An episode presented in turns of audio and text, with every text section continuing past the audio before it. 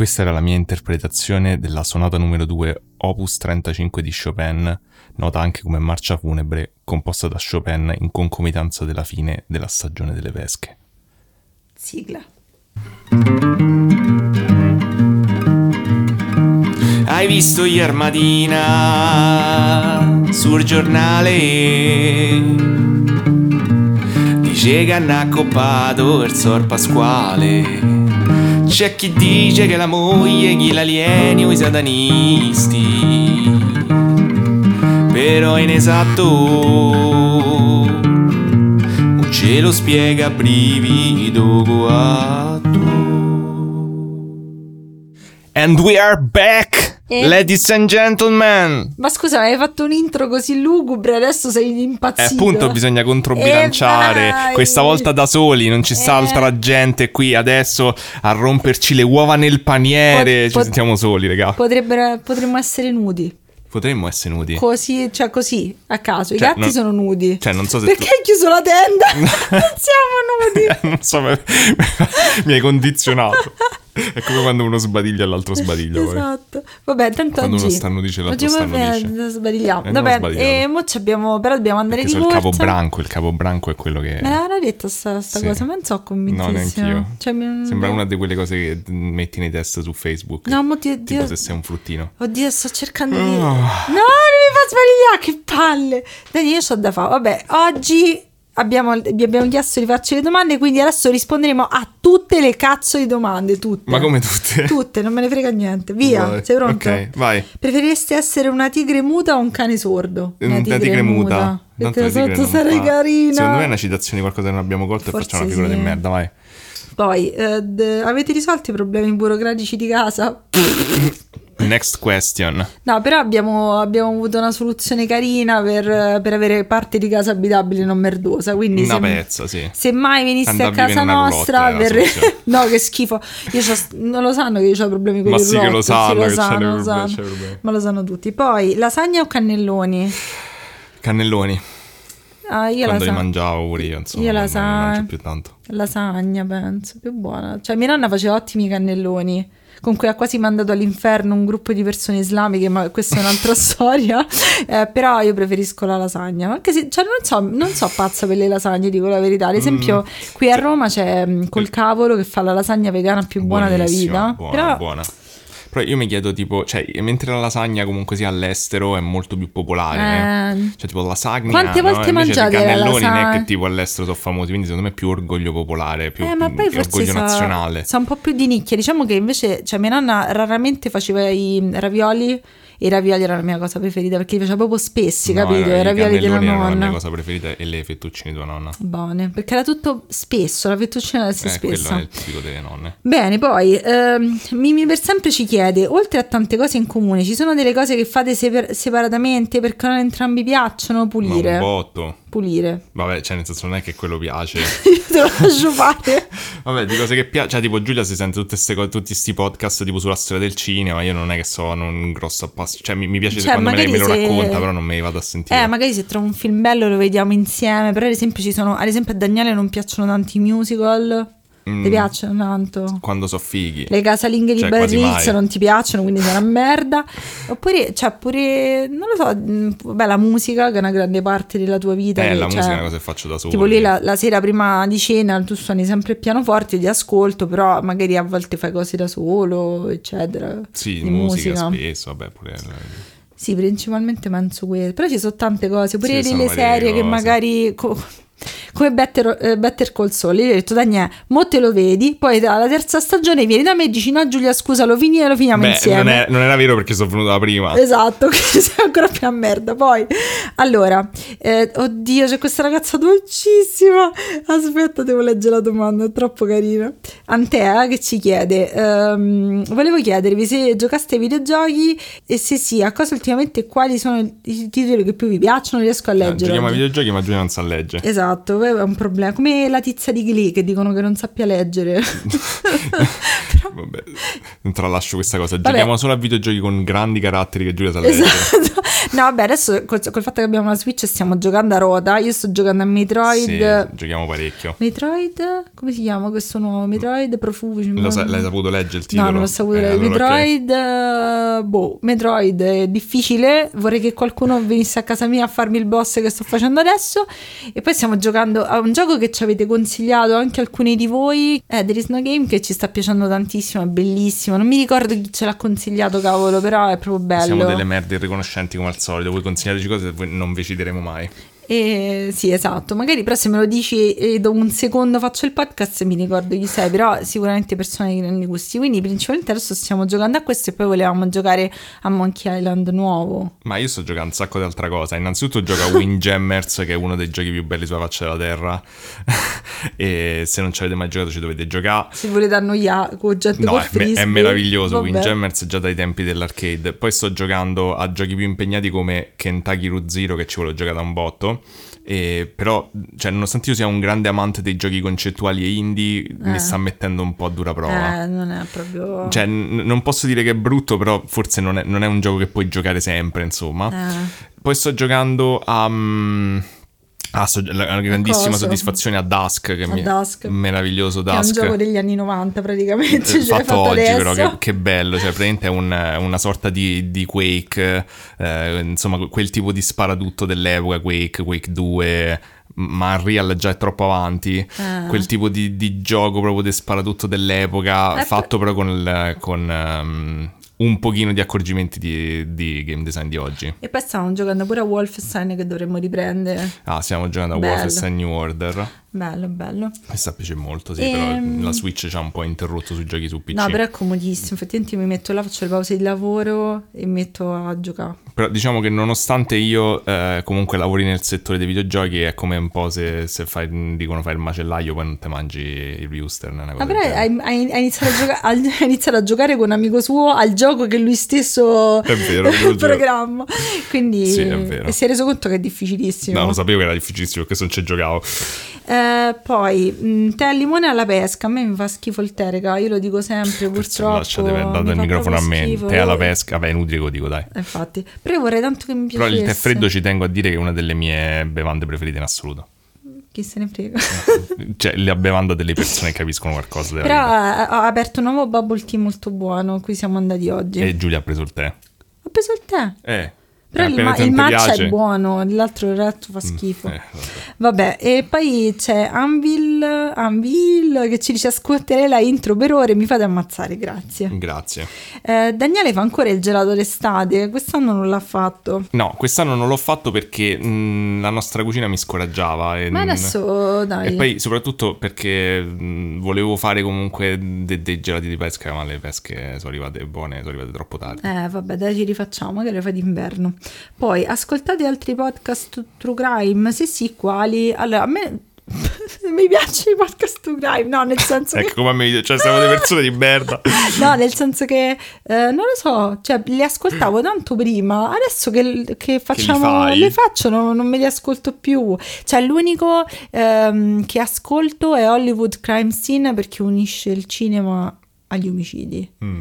E magari qualcuno che però raramente, però ne ascolto davvero pochi. Ascoltavo molto My Favorite Murder prima di iniziare il nostro, Sì. però boh, cioè tipo non li ascolto tanto. No, io non ascolto Ascolto cose di cinema e, e, podcast dove mi parlano di film horror, cioè uno dei miei generi, cioè mi ascolto tutto, poi mi vedo i film horror mentre lavoro per riprendere, vabbè, chi se ne frega. E poi consigliere, ecco, consigliereste di prendere un gatto a chi non li ha mai avuti in termini di impegno? Sì! Eh, dipende, che, in No, termini lo di so. impegno non lo so. Cioè, non lo so, dipende. Vabbè, non, non sono impegnativi.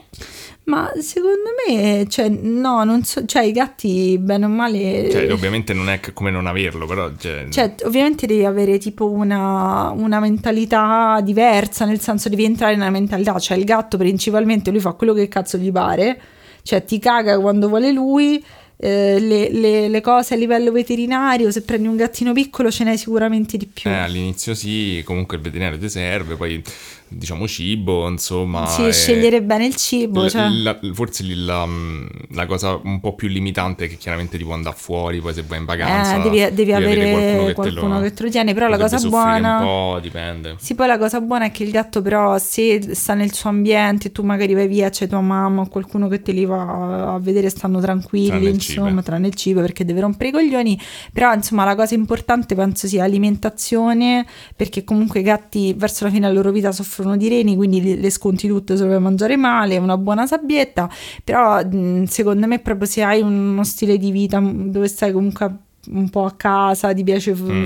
stare cozy, tranquilla, i gatti sono perfetti, soltanto che Diciamo che se stanno tanto soli poi soffrono un po'. sì, tanto soli sì, magari ne prenderei due se devono stare proprio tanto tanto soli, però un'altra cosa, eh, io ti consiglio come al solito, se è il tuo primo gatto non prendere un gattino piccolo, non ti far tentare, cioè capita se lo trovi Vabbè, certo. della vita, oppure ti dici vabbè bello il gattino non è che dico riportalo, però in ogni caso eh, se prendi un gatto adulto due anni, tre anni, è molto più stabile il carattere, se il gattino ti mette un po' alla prova la pazienza. E, e poi, e poi se c'hai tipo una casa con tutti affacci su strapiombi, devi un po' mettere a posto casa. Vabbè sì, oppure non li fai uscire. Eh sì, non li fai uscire. E abbiamo finito, mi sa. Ah, tu- tutte ste grandi domande... però eh, non erano po'. Ah, e f- frangag.dl ci dice che tra un po' farà 30 anni e dato che come immagine ho messo una, eh, una sagoma di Albano che si può comprare su Amazon che io adesso esigo ma tipo un- penso un 50 euro io adesso le esigo eh, Attenta che poi ci mandano a casa le sagome di Albano. No, ma mo c'è tipo, cioè per la, perché siamo appunto per questa cosa che dobbiamo fare, dobbiamo ristrutturare una stanza. Io ce la voglio la sagoma d'Albano, non lo dico all'arredatrice, la metto e basta. Sarà Sì, bellissimo. perché siamo così borghesi da aver preso l'arredatrice Ho per capito, una sola io so- stanza, perché è l'unica cosa che ri- rifaremo nella Ho nostra capito, vita. raga, io quindi- non so fa un cazzo, cioè nel senso io per carità io le ho detto tipo i colori, lo stile che mi piaceva eccetera, però io so, hai presente, vedi le cose luccicose, se c'era a forma di gatto io compravo tutti i mobili a forma di gatto. Vabbè, una stanza, senza dire, che avessero che- senso, però voglio le cose fatte bene, tanto Sì, sì, infatti, Ci comunque- abbiamo una casa di merda e una, stanza, stanza fantastica che sarà da dove re- registriamo il podcast In poi. futuro, immagino, sì. Quindi niente, fine adesso e niente. Ah, e mi hanno chiesto di dire che cosa ne penso del documentario di Vanna Marchi. Vai. Adesso dirò due punti, cosa penso del documentario di Vanna Marchi. Secondo me vale la pena vederlo, tu non l'hai visto. No. Però mh, secondo me è fatto un sacco Quindi bene. documentari true crime. Sì, documentari sì, i podcast che non Ah, sento. ok. Il documentario di Netflix, appena ne esce uno, già me lo so visto. Infatti c'è pure quello del tizio che, raccon- che parla di sua madre che ha fatto dei crimini, che è orribile, però è molto figo. E mm, comunque, insomma, mi è piaciuto un sacco perché avevo paura, cioè contare Daniele inizia che ci sta Vanna Marchi e la figlia tanto. Mm. Quindi nel primo episodio io avevo paura che fosse molto di parte. Cioè Eh, io non- mi chiedevo, ma gli danno i soldi però Vanna Marchi per eh fare sì, che gli danno i soldi. Però il fatto è che eh, nella prima parte del documentario, cioè di solito quasi tut- non c'è mai un documentario dove c'è il, il colpevole, non c'è quasi mai, a parte quella serie su Netflix, eh, I Am a Killer. E mm, io ho paura che non la contraddicessero in nessun modo, invece praticamente si contraddice da sola, fa tutto da sola, più vai avanti più si smerda, si autosmerda. E, mm, e- e però è anche interessante perché alla fine è la stessa storia che abbiamo raccontato noi nell'episodio 15 se non sbaglio, però è bello vedere come a seconda della fonte che te la racconta una storia sembra cambiare, quindi secondo me è molto figa, poi è curato molto graficamente, se ve lo guardate l'ho ascoltato perché appunto lavoro mentre faccio queste cose. Quindi in realtà senti podcast true crime, che sarebbero i documentari che non vedi. Effettivamente sì. vabbè, comunque sono una persona piena di contraddizioni, ma questo lo sappiamo. E, e niente, vabbè, io inizio. Andiamo? Non lo so, sei sicura? Dai, famolo, famolo. Sei... Immagino che la gente è venuta qua perché vuole sentire questo podcast True Crime che io poi non sentirei. non- tu non senti, Esatto. Non- tu hai mai risentito gli episodi che abbiamo fatto? Sì, un sacco di volte. Cioè, se, se ci sono Non i miei preferiti, un singolo episodio. se ci sono i miei preferiti, me li risento ogni tanto. Perché, ad esempio, a risentire quello su Vanna Marchi eravamo tutti amorosi. Davvero hai sì. risentito? Ma dai. Non c'erano ancora gnomi cazzi alieni, non urlavamo tante Io, parolacce. no- io un sacco di roba di loro non so neanche da dove arriva, tipo gnomi cazzini, non so No, dove io so, c'era un episodio che si chiama Gnomi cazzi alieni Ah, e è ci ho detto che... ok. eh, vabbè. Comunque, insomma, vabbè, eh, sono passati 15 minuti che di solito il tempo... Ma sì, sì, dai, se siamo portati a casa sti Va 15. bene, Mm, oggi andremo a parlare di un caso che ci deprimerà tutti, guarderemo il vuoto e vorremmo morire. Dovresti trovare tipo una sorta di abbreviazione per questa cosa perché la dici ogni episodio. Lo so, questo è proprio tipo il caso che c'è proprio niente va bene in questo caso, è terribile E mm, in questo caso però andremo a parlare anche di una cosa che abbiamo vissuto entrambi quando eravamo, non gli, omicidi, però quando eravamo giovani, ovvero la distinzione tra Pariolini e il resto. Volevo Ah. spiegare un attimo eh, la distinzione, perché secondo me se non sei di Roma non ce l'hai ben presente questo tipo di No, forse, distinzione. forse no, in effetti. Cioè, cioè, diciamo che c'è dagli anni 70 in poi e non c'erano i principalmente... paninari prima, i metallari. No, però era più mm, Milano i paninari Ah, sì? i fighetti. No, i paninari. I metallari, cioè. I metallari paninari, Sì. una cosa del genere. Però, insomma, cioè, mh, i Parioli è una zona di Roma che è molto ricca, però diciamo che adesso Era forse. era, adesso non è più molto di moda, era un po' il centro di tutti quelli vestiti bene, eccetera. E quando noi eravamo alle superiori, che era tipo 2002-2003, Sì. c'era questa distinzione tra pariolino, che non vuol dire che dovevi vivere nella zona di Roma Parioli, ma, Ma ti vestivi come se fossi ricco. subdued, ti ricordi? Con le tute, io mi ricordo. Sì, o le tutte tute di marca, l'Adidas, una tipo. papiri, oppure ti vestivi con tutto subdued, oppure Brandy Melville, che all'epoca era una Bello che sottomarca. subdued come se stavi ancora alle, alle medie. Subdued. Subdued. che all'epoca era insomma Brandy Melville era mm, non so se hai visto lo scandalo delle persone orribili Resident che gestiscono Evil. Resident Evil e, mm, eh, delle persone orribili che gestiscono Brandy Melville ma all'epoca era una sottomarca di Sub 2 no, che è sono- quello dei, dei, eh, Brandy dei Melville leggings strani. No, Brandy Melville è tipo una marca italiana che era è diventata famosissima in California e praticamente questi l'hanno beccati che chiedevano alle commesse di farsi le foto, di pesarsi perché dovevano essere la taglia S sotto e non prendevano nessuna persona di colore e lo sch- scherzavano e si mandavano meme nazisti a Natale, quindi Vabbè, dico diciamo solo che questo. cioè, già- è gravissimo farlo ovunque. In America penso che vieni Sì, buttato per nel fo- infatti hanno, hanno chiuso, hanno chiuso tutto, infatti. Vabbè, insomma, quindi se tu eri pariolino c'avevi questo tipo di... avevi comunque un abbigliamento ricco, invece dall'altra parte c'erano i coatti, che erano quelli che potevano venire da qualsiasi altra parte di Roma, che si vestivano con Pickwick, Onyx, con le- gli zatteroni, ti ricordi le, Sì. mh, le buffalo, tutte le scarpe quelle alte, e poi dall'altra parte ancora c'erano le zecche Le zecche. che c'avevi la kefia, i pantaloni larghi, ti vestivi a Via Sagno, che è un mercato qui a Roma molto famoso, e andavi nei centri sociali e basta, penso. Ma sì, C'era- e c'erano pure un po'-. C'era pure un po' di metallari dark. No, però, però erano metallari diversi dai metallari che diciamo prima. eh sì, erano più... C'erano metallari che piaceva al metal, i metallari Sì, originali non credo. credo, erano non solo lo so. le borchie e cose del genere. Sì, ne eravamo, eravamo più giovani, quindi insomma... Noi cioè- eravamo, tu eri un po', un po' zecca, diciamo più, più tendenti allo zeccaggine. Io, ero- eh, io- il mio problema è che volevo, cioè, in tutta la mia vita, io so- sono sempre, eh. sì, es- esatto, sono sempre voluta appartenere a un gruppo preciso,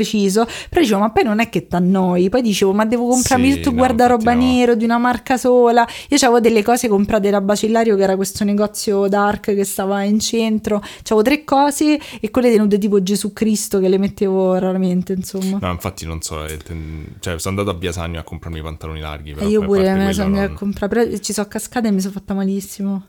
Hanno pensato c'era cascata tipo che era una truffa. No, no, sono, cascata no, sono, mi sono, mi sono impegni- impigliati dentro un San Pietrino e sono cascata di faccia. Ah, da ti lì- sei cascata con quei pantaloni, Esatto. ok, ok. Comunque, insomma, diciamo che era per farvi capire che sta distinzione tra i pariolini contro tutti praticamente. Perché, ad esempio, i pariolini erano quelli che avevano la, la macchinetta alle Sì. superiori, o il motorino col casco, Momo Design, era tutto, mm, come si dice, era tutto eh, codificato. Quindi oggi andremo a parlare Non ero così, co- così a conoscenza di tutte queste codifiche, però sapevo delle. Quando stavo alle medie mi rendevo conto della differenza. Esatto, cioè, ma pure io, cioè, io devo... Dicevo, Io so- quello è un pariolino. Aspetta, perché io stando in centro noi eravamo pieni di gente che veniva dai Parioli e che si definiva, Mm. si identificava come Pariolino.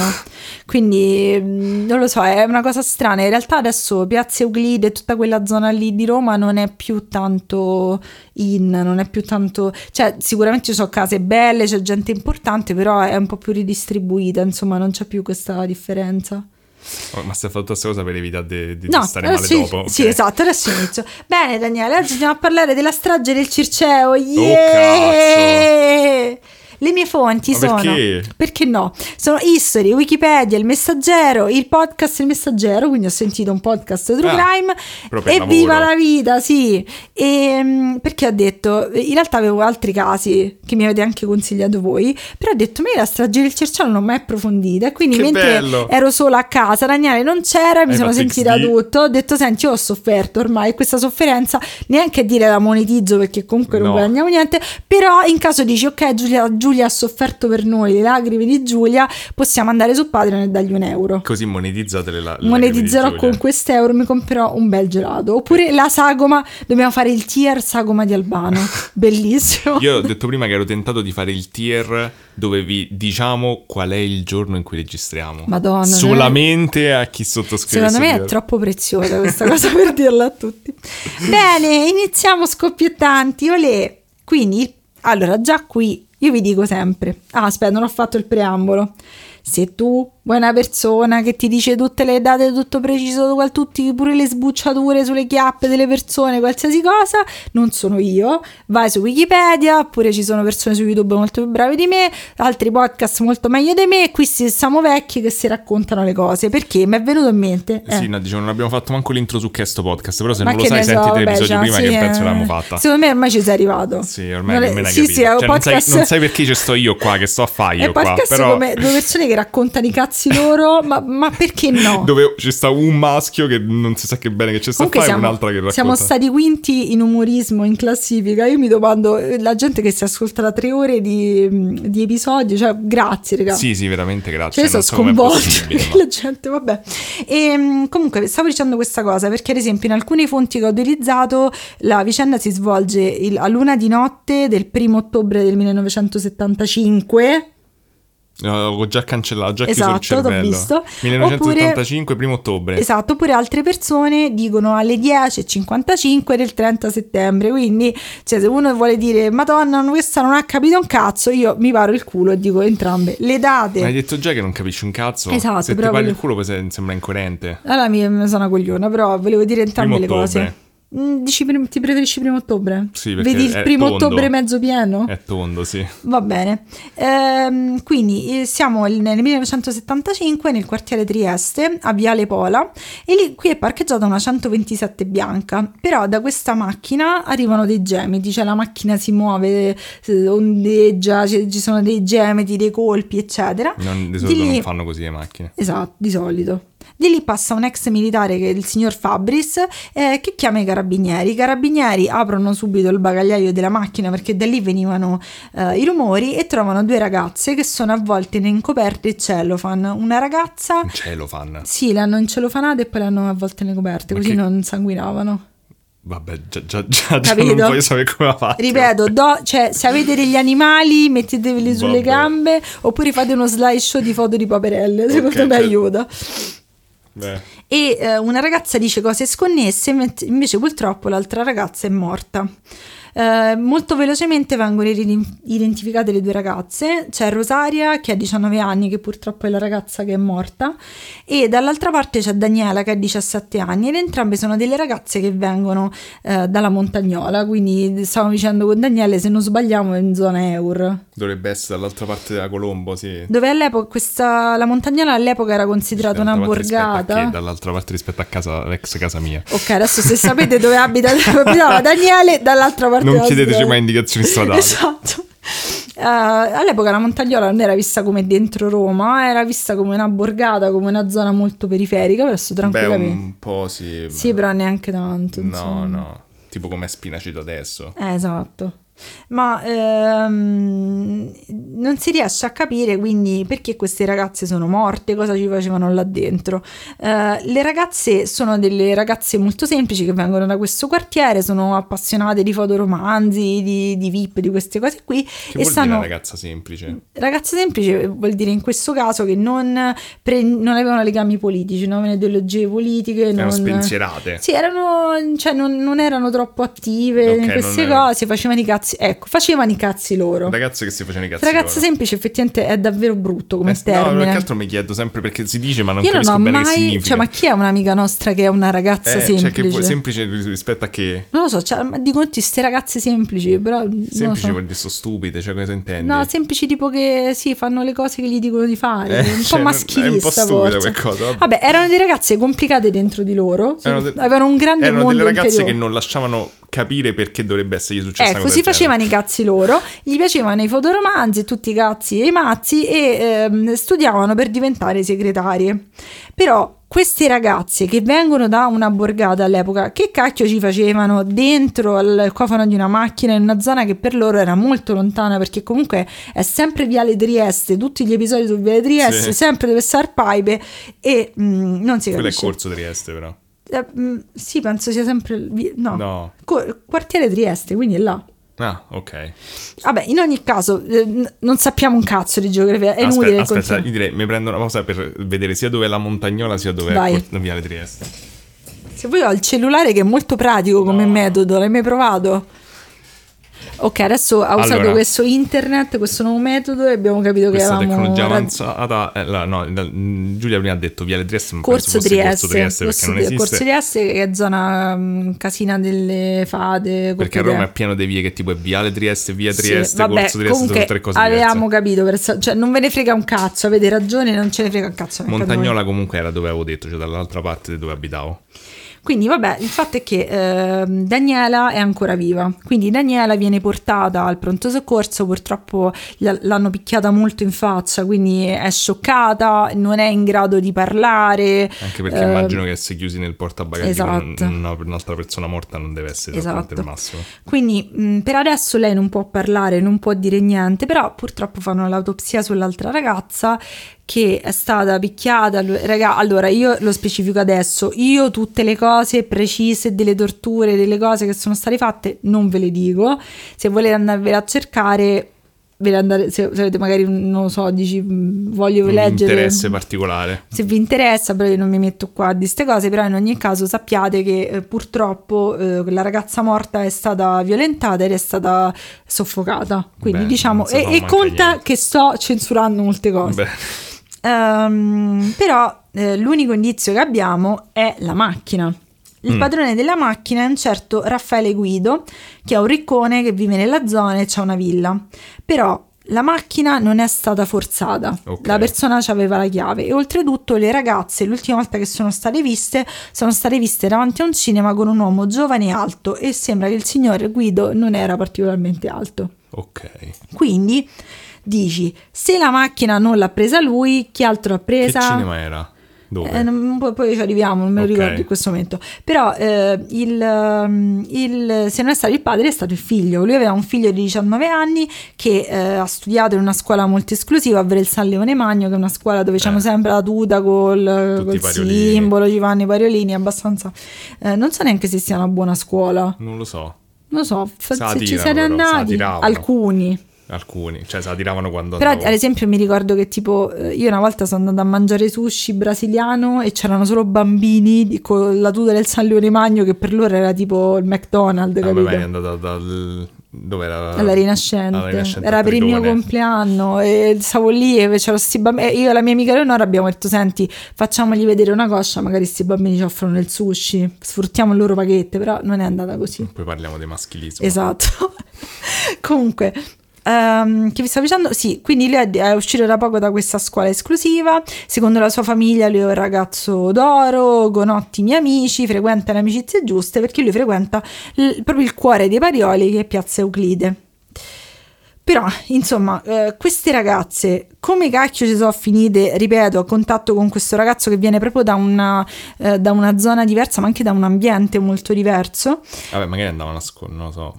Cioè, comunque Roma alla fine non è che sia così tanto. Eh, però separata, all'epoca per spostarsi dalle- dall'euro andare lì... Già eh, da che funziona adesso. eh, figurati. Quindi Donatella finalmente si sveglia e Donatella è una persona cioè, eccezionale, cioè proprio io tutto il tempo dicevo Madonna quanto sei, sei una figa, sei una coatta, bravissima, perché lei da subito inizia, nonostante ovviamente i traumi, inizia subito a parlare e subito a dire la, la verità e quello che è successo. Quindi Donatella dice dice che eh, lei ha conosciuto il, ehm, il figlio di Raffaele Guido, eh, Gianni Guido, eh, perché le è stato presentato da un certo tizio che secondo me già dal nome si sente che c'è esordio, ovvero Gian Pietro Parboni Arquati. Aia. Perché le ragazze erano a settembre, erano venute mh, a Roma all'epoca, comunque si erano spostate eh, più al centro di Roma, al Cinema Empire, perché volevano vedere un film e avevano deciso di tornare a casa facendo l'autostop. Quando loro stavano facendo l'autostop, cosa che in, appunto in America tipo il 90% della gente ammazzata la serial killer è per l'autostop, eh, stavano facendo l'autostop e si ferma questo macchinone con questo ragazzo giovane, loro fanno tutti amicizia, gli danno il, il suo numero il loro numero, si scambiano i numeri e quindi lui le Sono invita dei numeri. i numeri casa. Ah, beh, ti già scambiare il numero di casa. Eh sì, gli anni stanno- 70. Vabbè, eh, scusa, quando gli amichetti tuoi ti chiamavano a casa, rispondeva tua madre, diceva c'è Daniele, ti ricordi? Eh, però se tipo, quindi era una cosa innocente, cioè non era ma sì, tipo- all'epoca, ma poi era- comunque so, cioè una c'ha 17 anni, l'altra c'ha 19, sono ancora piccole. Vabbè, però tipo ti interessa sto tizio, Eh, vabbè, ma dai non- il numero di casa. eh, però come facevi a sentirti se C'è non trovi il numero di casa? Cioè, vabbè, mi, mi chiedo come funzionava in effetti. Eh, come i fidanzati all'epoca.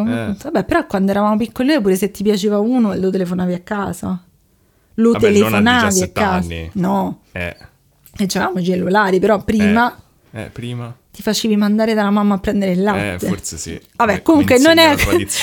Anche tu c'hai paura di quello che verrà dopo, sì, sto capisco. cercando di strammatizzare. Comunque, eh, loro si danno appuntamento e si vedono al eh, bar del fungo dell'Eur. Spiega cos'è il fungo dell'Eur. Allora, il fungo... Cioè, avete presente Seattle? Eh, lo Space Needle di Seattle meglio però. Meglio, sicuramente meglio. Molto meglio. E cioè, ti dici pure l'ora, non so sicuro lo Io non sapevo, già, non sapevo che già c'era il fungo Sì, sì, da tanto tantissimo tempo. tempo. Quindi loro si danno appuntamento in questo bar e, mm, e Gian Pietro Parboni Arquati presenta Guido e Angelo Izzo alle due ragazze. Perché appunto Guido non è la prima persona che, lui ha che l'ha incontrato, ma era questo Barboni Arquati e quindi gli dice Ma se questi Angelo sono... sarebbe il padre, Chi è Angelo? Angelo Izzo. No, eh, allora... Eh, so per- Non avevo detto... eh, Allora, no. questi, questi, questi ragazzi si danno appuntamento No, con no, quello che l'ha capito, però a un caricato. certo punto eh, eh, questo Guido non era È il quello- figlio questo. È il figlio. È il figlio. È il figlio di quello della macchina. Eh. Ok, però l'altro non è il padre. No, è un'altra persona, Eh, amico Mi sembra che lo stesso cognome, mi sono distratto. No, uno eh. è Guido, uno è Raffaele Guido e l'altro è Angelo Izzo. Ah, vabbè, niente. eh, È andata così. Vabbè, comunque. Quindi, questo Gian Pietro Barboni Arquati si vede con le ragazze. Ripetiamo per chi non ha capito, non che tu non hai capito No, in no, generale. no, eh, Porta le ragazze al bar del fungo dell'euro e comunque gli è un po' più vicino, visto la zona. E lì gli presenta due suoi amici, Guido. Che è il figlio di Raffaele Guido, il ragazzino di 19 anni, e Angelo Izzo. Comunque costa un botto il bar del fumo delle Eh, ma questi hanno hanno i super soldoni, c'hanno. Mm, ah, beh, loro sì, in effetti Eh. offriranno loro. Sono tutti eh, pariolini de- di Piazza Equilide. Vediamo un po' chi sono queste meravigliose persone. Angelo Izzo è una persona di merda. Orribile, orribile, Ok. orribile. Ha 20 anni e studia medicina e è figlio di un ricco costruttore edile. Però le ragazze continuano a fidarsi di questo gruppo di amici perché dicono: questi hanno i soldi, hanno i macchinoni, sono tutti vestiti a puntino. Ma ti pare che sono cattive persone? E invece erano peggio merde perché nel 74 Izzo ha stuprato una ragazza. Nel marzo del Cioè, che vuol 74, dire, quanti anni c'aveva? eh, 19. Ah, Però dice per non farmi mancare niente, ne ha stuprata un'altra a dicembre dello stesso anno. Però secondo te i genitori gli hanno fatto fare un giorno di prigione? No, Vabbè. questo non ha fatto niente perché Eh, c'hanno i super e i genitori hanno fatto povero amore di mamma, eh, come lo, sce- lo sceicco, quello che è scivolato sulle persone, purtroppo sì. hanno pagato tipo degli avvocati Sì, squali. super, super avvocati, non si è praticamente fatto neanche un giorno di prigione, quindi è una- però non è questo il peggio della sua persona, poi vedremo. Ehm, le ragazze comunque continuano a fidarsi di loro eh, e eh, i ragazzi gli dicono, sentite, il 29 settembre c'è una festa a Lavinio a casa, a casa di uno di noi. Volete venire voi più una vostra amica? L'amica per fortuna non si presenta e quindi loro si danno appuntamento alle, alle 4 e mezzo davanti al cinema Ambassad. Mm. Ambassad? Una cosa L'ambassata, del- come no? Certo, ci andavo sempre da piccolo. Davvero? Sì. Si danno appuntamento Era in davanti. zona nostra di dove vivevo prima. Non dalla- dall'altra parte, ma Dall'altra dalla parte, parte rispetto alla parte parte della giusta, montagnola, sì. meno male. E si danno appuntamento lì davanti e i ragazzi le, le prendono, eh, soltanto che nella macchina ci sono soltanto Guido e Angelo Izzo. Per- e stranamente eh, Coso Arquato, come si chiama? Giampiero Barboni Arquati non, non è presente. Loro gli Ok. dicono scusate ma noi conosciamo Giampiero, dove Voi sta? siete? Dove Cioè, sta Giampiero? In realtà non vi preoccupate, sto già nella casa di Lavinio a fare tutti i preparativi per questa fantastica festa. Mm, Diciamo che mh, Donatella è una ragazza molto sveglia e inizia a insospettirsi quando eh, prendono la pontina e passano la svolta per Lavinio. Ah, Questi vanno dritti e alla fine gli dicono no scusate non era proprio Lavinio, era San Felice Circeo. eh, ma il Circeo è... È parecchio da- più là, Il eh. Circeo è latina. Eh, è parecchio più Eh sì, là. giù. Quindi eh, loro arrivano in questa villa che è una villa molto lussuosa, molto bella, arriva al mare ma anche molto isolata purtroppo. Arrivano verso le 18, 18.30 e mm, i ragazzi iniziano subito a fare delle avance perché, ehm, spoiler alert, loro sono convinti che se tu non abiti al centro di Roma sei una facile. Ah, Quindi- tipo gli americani che sono convinti che gli europei sono facili. Oppure che Parigi è la capitale di Roma. Eh, quindi gli dicono: Sentite, ragazze, eh, facciamo cose. E loro dicono: Guarda, no, noi non abbiamo mai fatto niente, non siamo venute qui per, per fare cose con voi. Allora gli dicono: E se, ti- se vi diamo un milione di lire a testa? Loro giustamente Ammazza, fanno: Ma che cazzo state a dire? Capito? Quando vengono rifiutati per la Oh, seconda Madonna. volta, qui scoppia l'inferno. Cioè, vabbè, no, mi sono un attimo immedesimato in te che sei ragazza e stai in una Eh, villa al da mare, sola, da sola, isolata. A 19 anni con questi che ti dicono ti do un milione di euro per fare sesso. Cioè, Eh, senza la- di senza- lire, scusate, non di euro. Senza la persona poi che conosci, perché loro si erano fidate di Arquati là. Cioè, eh, adesso è una che non era una bella persona neanche lui. Però voi dite, vabbè, ma questi non erano bravi ragazzi? No, sono dei pezzi di merda Vabbè, perché chi è che all'epoca... offre un milione di Esatto, lire? ma perché all'epoca Pariolino era sinonimo di nazista. Anche, oddio, pure i miei Che vuol compagni... dire sinonimo di Era- nazista? era- cioè, perché praticamente nei parioli all'epoca eh, tutti i fascisti, gli estremisti erano tutti ai parioli. Vabbè. Effettivamente torna perché i miei compagni di classe che erano super fasci erano tutti dei parioli. Vabbè, forse perché comunque cioè, si- lega un po' alla borghesia. sì, sì, eh, si lega cioè, alla borghesia, però ad esempio d- i, i maschi, io avevo tre tu sei ragazzi... borghese. Sì, sì, certo, ma non, non- non a quel livello, però dico tipo i ragazzi che eh, si identificavano come pariolini all'epoca erano tutti fascisti. Mm, no, Face- i miei no, non credo. No, No. O comunque E- non- non ho approfondito forse. Perché all'epoca Cioè, la... erano tutti stronzi la maggior parte, però erano tutti stronzi anche quegli altri. Sì, vabbè, erano un po' tutti Erano stronzi alle tutti superiori. stronzi superiori. Eh, però insomma la città all'epoca si divideva tra i comunisti e i nazisti e nella zona dei Parioli in I particolare... nazisti proprio. Sì, cioè, pro- ma... Cioè non i fascisti. No, ma era tipo una, i era, era proprio il, il peggio del peggio unito in entrambe le cose. E mh, i Parioli, in particolar modo la zona, dei, mh, la zona di Piazza Euclide, era proprio il centro di questi scontri. Cioè, per divertimento dice che addirittura picchiavano i Boy Scout, ma poverini, erano Ma che- piccoli. Eh, Però, cioè, dipende, ci sono Boy Scout pure dei 35 sì, è anni. vero, però mi fa, mi fa, mi mi fa fatto ridere pensare a questi vanno a menare i Boy Gli, Scout. gli offrono i biscotti. Esatto. Non li fanno. Infatti, i Boy Scout italiani sono proprio. Cioè, cioè, Non lo so, magari li- fanno i biscotti. li fanno i bis- Qualcuno di voi che ha fatto gli scout faceva i biscotti? Fateci sapere. Comunque, in ogni caso, eh, Izzo, quello che ci ha detto che era una merda, era conosciuto con il merda, fantastico, però. ma questo particolarmente, era conosciuto con il fantastico nickname il picchiatore nero di Piazza Euclide. Bene. E oltretutto, eh, annoiati, non ne avevano bisogno, questi ogni tanto facevano delle rapine insieme, questo gruppo di persone. Delle rapine. Delle rapine, non hanno fatto mai un giorno di carcere, non ti preoccupare, so che ti eri preoccupato. Quindi, che cosa succede? Le ragazze gli dicono: Sentite, no, voi avete proprio capito male perché loro hanno inizi- iniziavano a insultare, ce ne sarebbe l'estrazione, sarebbe le prostitute perché venite da queste zone Hanno povere. appena, hanno appena rifiutato dei soldi per fare Esatto, sesso. brutti cretini di merda. E mm, eh, le chiudono in bagno e iniziano a. ehm, Ecco, a fare cose brutte. Però eh, Donatella in questa situazione capisce che l'unico modo per sopravvivere, per tenere a bada queste persone che oltretutto erano armate, era essere tranquilla, più tranquilla possibile, cercare di non urlare, di non agitarsi e di, tra virgolette, collaborare. Tu pensa a 17 anni averci questa Madonna. forza, questi che le- Eh, dicevano... 19. No, lei 17. Ah, lei 17. Eh, il fatto di avere questa forza di dire ok, devo avere, cioè proprio lo- loro le, le dicevano che erano stupide, che erano ignoranti, invece pensa che forza c'aveva sta ragazza. Purtroppo la sua amica non riesce a eh, mantenere la calma ed essere tranquilla allo stesso modo. Quindi le ragazze Però vengono scusa, ho paura di chiedere, però mi devi dire che stava succedendo con sta porta. praticamente loro eh, si sono, le hanno costrette a fare dei rapporti orali. Ah, eh, e dopo un- No. e le, le facevano uscire dal bagno, però le chiudevano sempre No, in no, bagno. ok, non volevo No, non, voglio, non voglio dirti nient'altro. no, volevo, volevo così. capire per la storia, però già, già No, mi sono non, chiedere, ni- non chiedere niente. Quindi le, le- le ragazze continuano questa cosa, cioè prende le chiudono in bagno, le fanno uscire, chiudono in bagno e le fanno uscire. Cioè praticamente è proprio la mentalità eh, di quel gruppo in particolare del fatto che le donne sono tutte prostitute, le donne sono le tue schiave, le donne sono lì per il tuo piacere praticamente. Questo è un po' il filo conduttore che vedremo di queste persone di merda.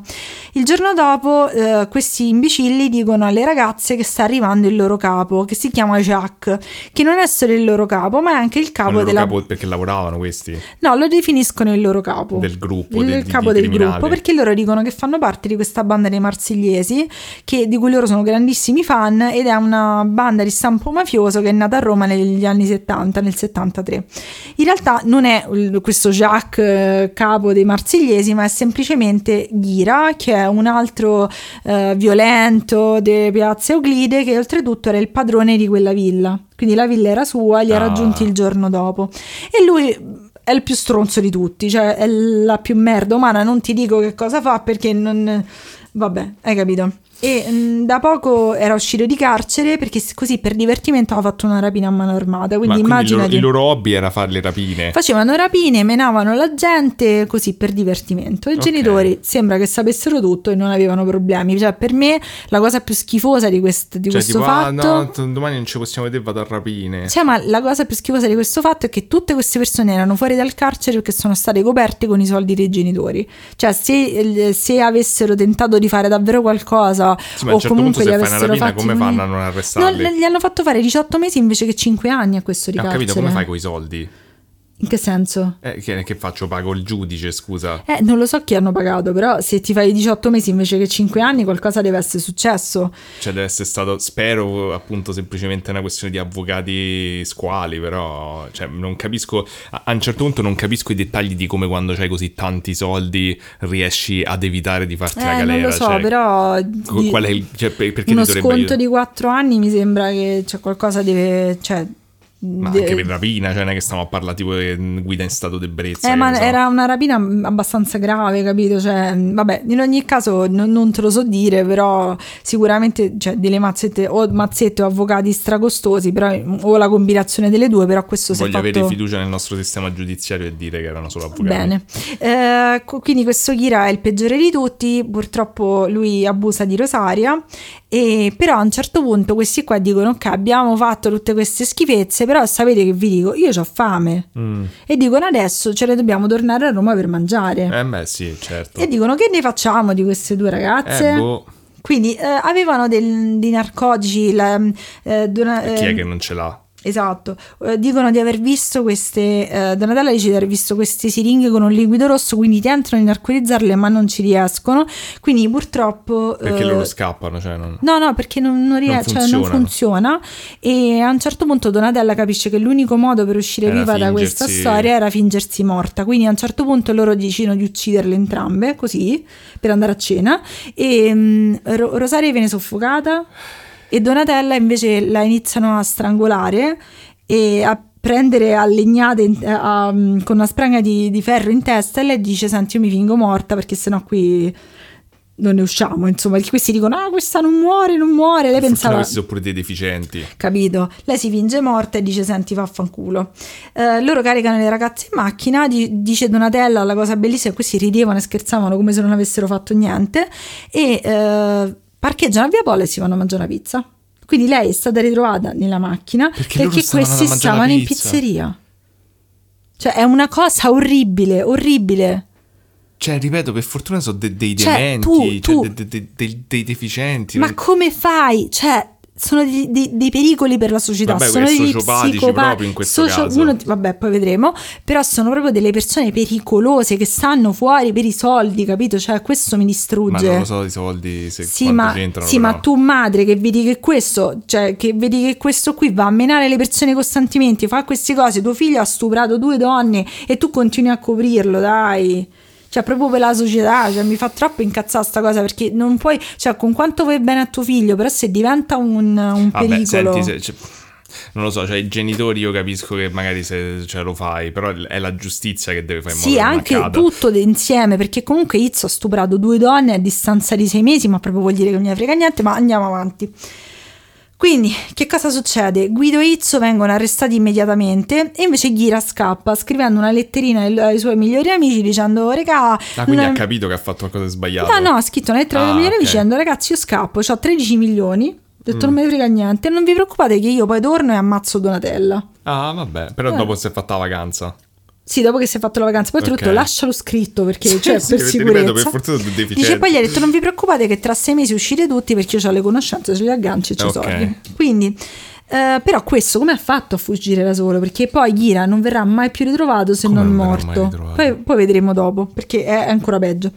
Ehm, vabbè, che cosa succede? A Piazza Euclide il clima è, sono delle prostitute, queste ragazze se la sono cercata, sono delle poveracce, Ecco. noi siamo ricchi, volevano i nostri soldi. Esatto, guarda, guarda che schifezza, guarda dove venivano. E nel frattempo però si mobilita il movimento femminista, ci sono un sacco di giornalisti che coprono la situazione. anni 70. Perché esatto, perché fino a quel momento il reato di stupro non era contro la vittima, ma era come... Che vuol dire era contro la vittima? Cioè, praticamente il reato di stupro era visto come molto meno grave rispetto ad adesso e questo processo aiutò a far cambiare la legge.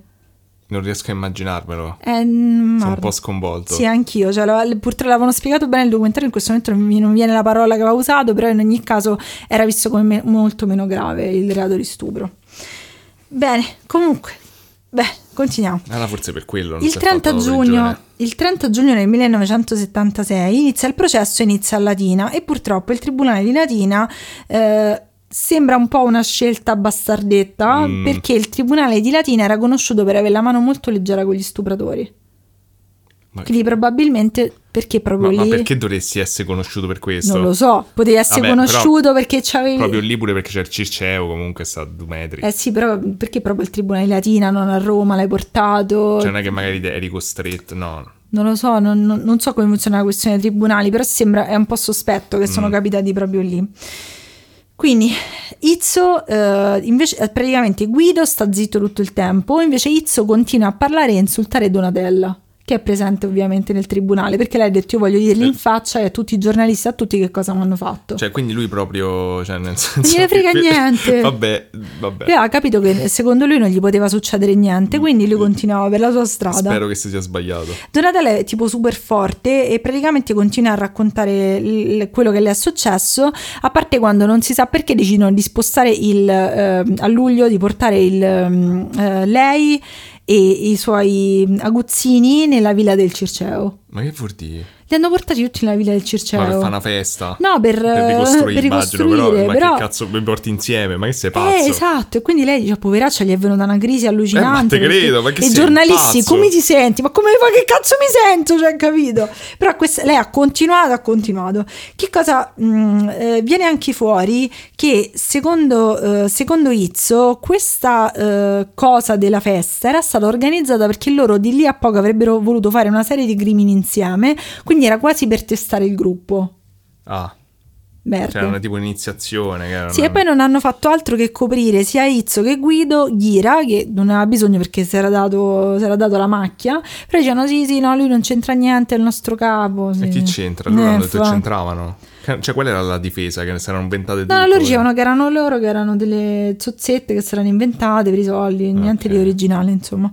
Ehm, e vabbè, i- gli avvocati tentano di fare di tutto, eh, l'in- l'infermità mentale, non erano lì e quello che, che ti pare, eh, però comunque non, non ce la fanno Grazie perché porca miseria. Il 26 luglio del 76 danno all'ergastolo a tutti e tre, anche a Ghira che quando se torna lo Mm. mettiamo in carcere. Oh, finalmente. C'è un appello del 1980 e qui c'è una cosa che è un po' controversa perché mh, fanno una riduzione di pena a Guido Mm. dall'ergastolo a 30 anni perché la sua famiglia ha dato 110 milioni di lire alla famiglia di Rosaria Mm. per chiedergli il loro perdono e quindi la famiglia, mica lui. cosa- eh sì però Cioè, nel dici- non, non è che lui si sia pentito. eh, però ho capito cioè qui- questo aveva 20 anni l'ergastolo sarà a 60 anni per questi soldi che lui ha dato gli hanno scontato la pena della metà Eh. Capito quindi è il ragionamento proprio del fatto che i soldi un po' Vabbè, però l'ha dati alla famiglia della vittima. Sì, alla famiglia della vittima, però eh, Donatella è eh, si è molto arrabbiata all'epoca con la famiglia di Rosaria per aver accettato questi soldi perché per lei era proprio assurdo che accettassero, però sono comunque Eh, situazioni boh. diverse, non lo puoi sapere. Beh, però se, cioè, effettivamente poi mi rosicherei ancora di più se il tuo accettare ha fatto ridurre di 30 anni la pena. Eh, sì. Però ehm, adesso vediamo quello che è successo dopo, perché nel 1977 sia Guido che Izzo sono nel carcere di Latina e tentano di evadere. Nell'80 Guido evade, viene ritrovato nell'82 e era in America Latina che vendeva macchine. Mm. Viene rimesso in prigione, scappa di nuovo e poi viene ritrovato a Panama nel 94. Quindi questo continuava a evadere, evadere. Ma come fai, Vade? Eh, non è da solo, cioè Eh. non è che fai da solo queste cose. Nel Guido nel 2009 è stato, è stato scarcerato, quindi lui è Ah. libero dal 2009. Però la cosa più dolente che ci fa capire, insomma, un po' che le cose funzionano un po' di merda è la questione di Izzo, perché Izzo viene definito tutti con, con- pro- proprio come un sociopatico, cioè come una persona che non ha nessun tipo di morale, ma stranamente appena entra in carcere inizia a avere una condotta perfetta, talmente tanto perfetta, eh, disponibile, lavora, fa di tutto, che nel 93 gli danno una serie di... mm, Sconti. permessi speciali per uscire e lavorare. Soltanto che una volta che esce e lavora, Scappa. eh, scappa a Parigi dove viene trovata con una pistola e, eh, e soldi, tantissimi soldi, tantissimi franchi. Chi gliel'ha dati? Chi l'ha aiutato? Mm. Però Izzo torna in carcere. Ok? Torna in carcere, ci sta per tanti anni, per un'altra decina di anni, gli fanno una perizia psicologica. Lo psicologo dice: Guardate, secondo me è totalmente pentito, è un uomo nuovo, diamogli un, eh, una carcerazione, eh, una semidetenzione, quindi può uscire per un po' di tempo, può lavorare. Penso che è la stessa cosa che hanno fatto a Vanna Marchi col lavorare nel bar. E nel 2004 mh, eh, gli, gli permettono di lavorare nella zona di Campobasso dove è detenuto. Mm.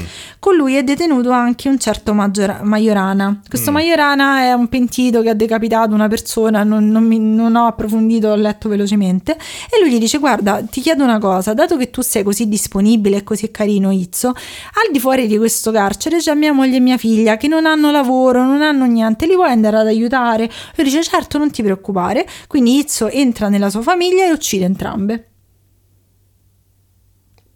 Ma che cazzo Tenta di tu? stuprare la moglie e la figlia Ma che cazzo e le, le soffoca e le uccide.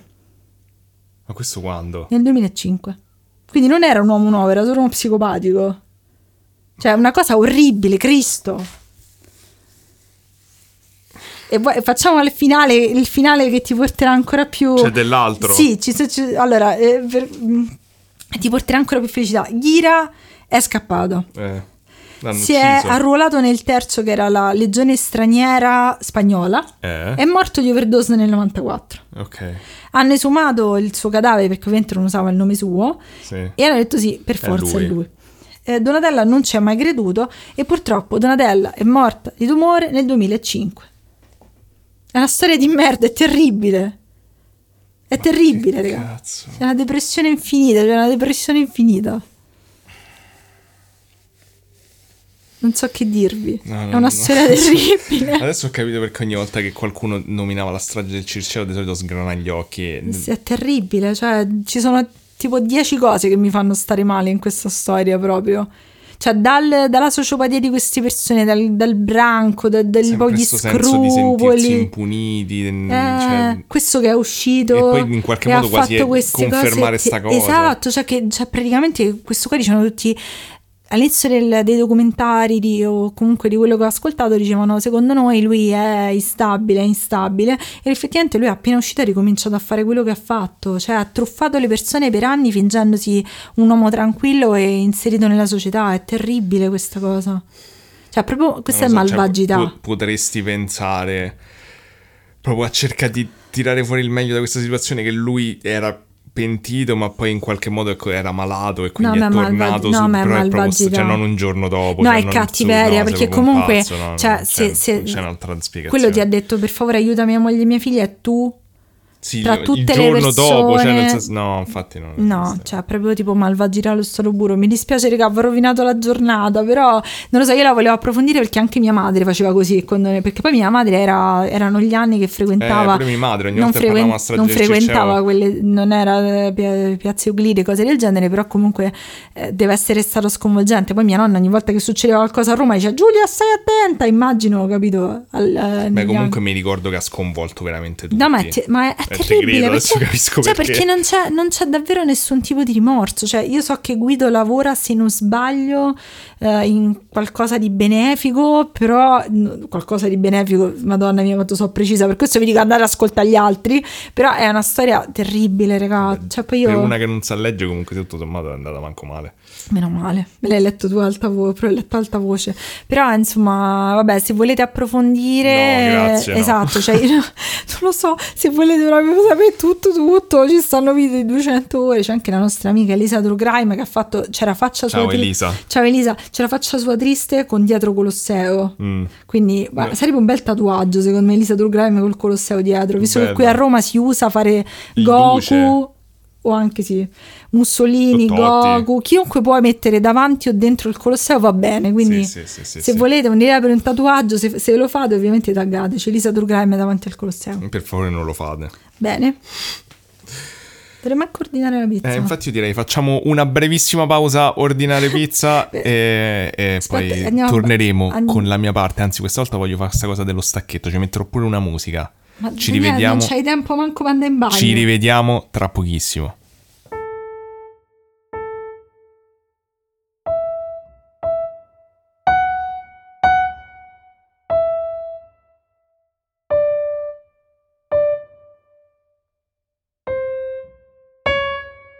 Ed eccoci tornati, non particolare versione, eccoci tornati qui dopo questa pausa, questa innovazione nelle- nel, nel podcast e mm, non abbiamo fine, ordinato niente No, cena. alla fine abbiamo deciso che cucino.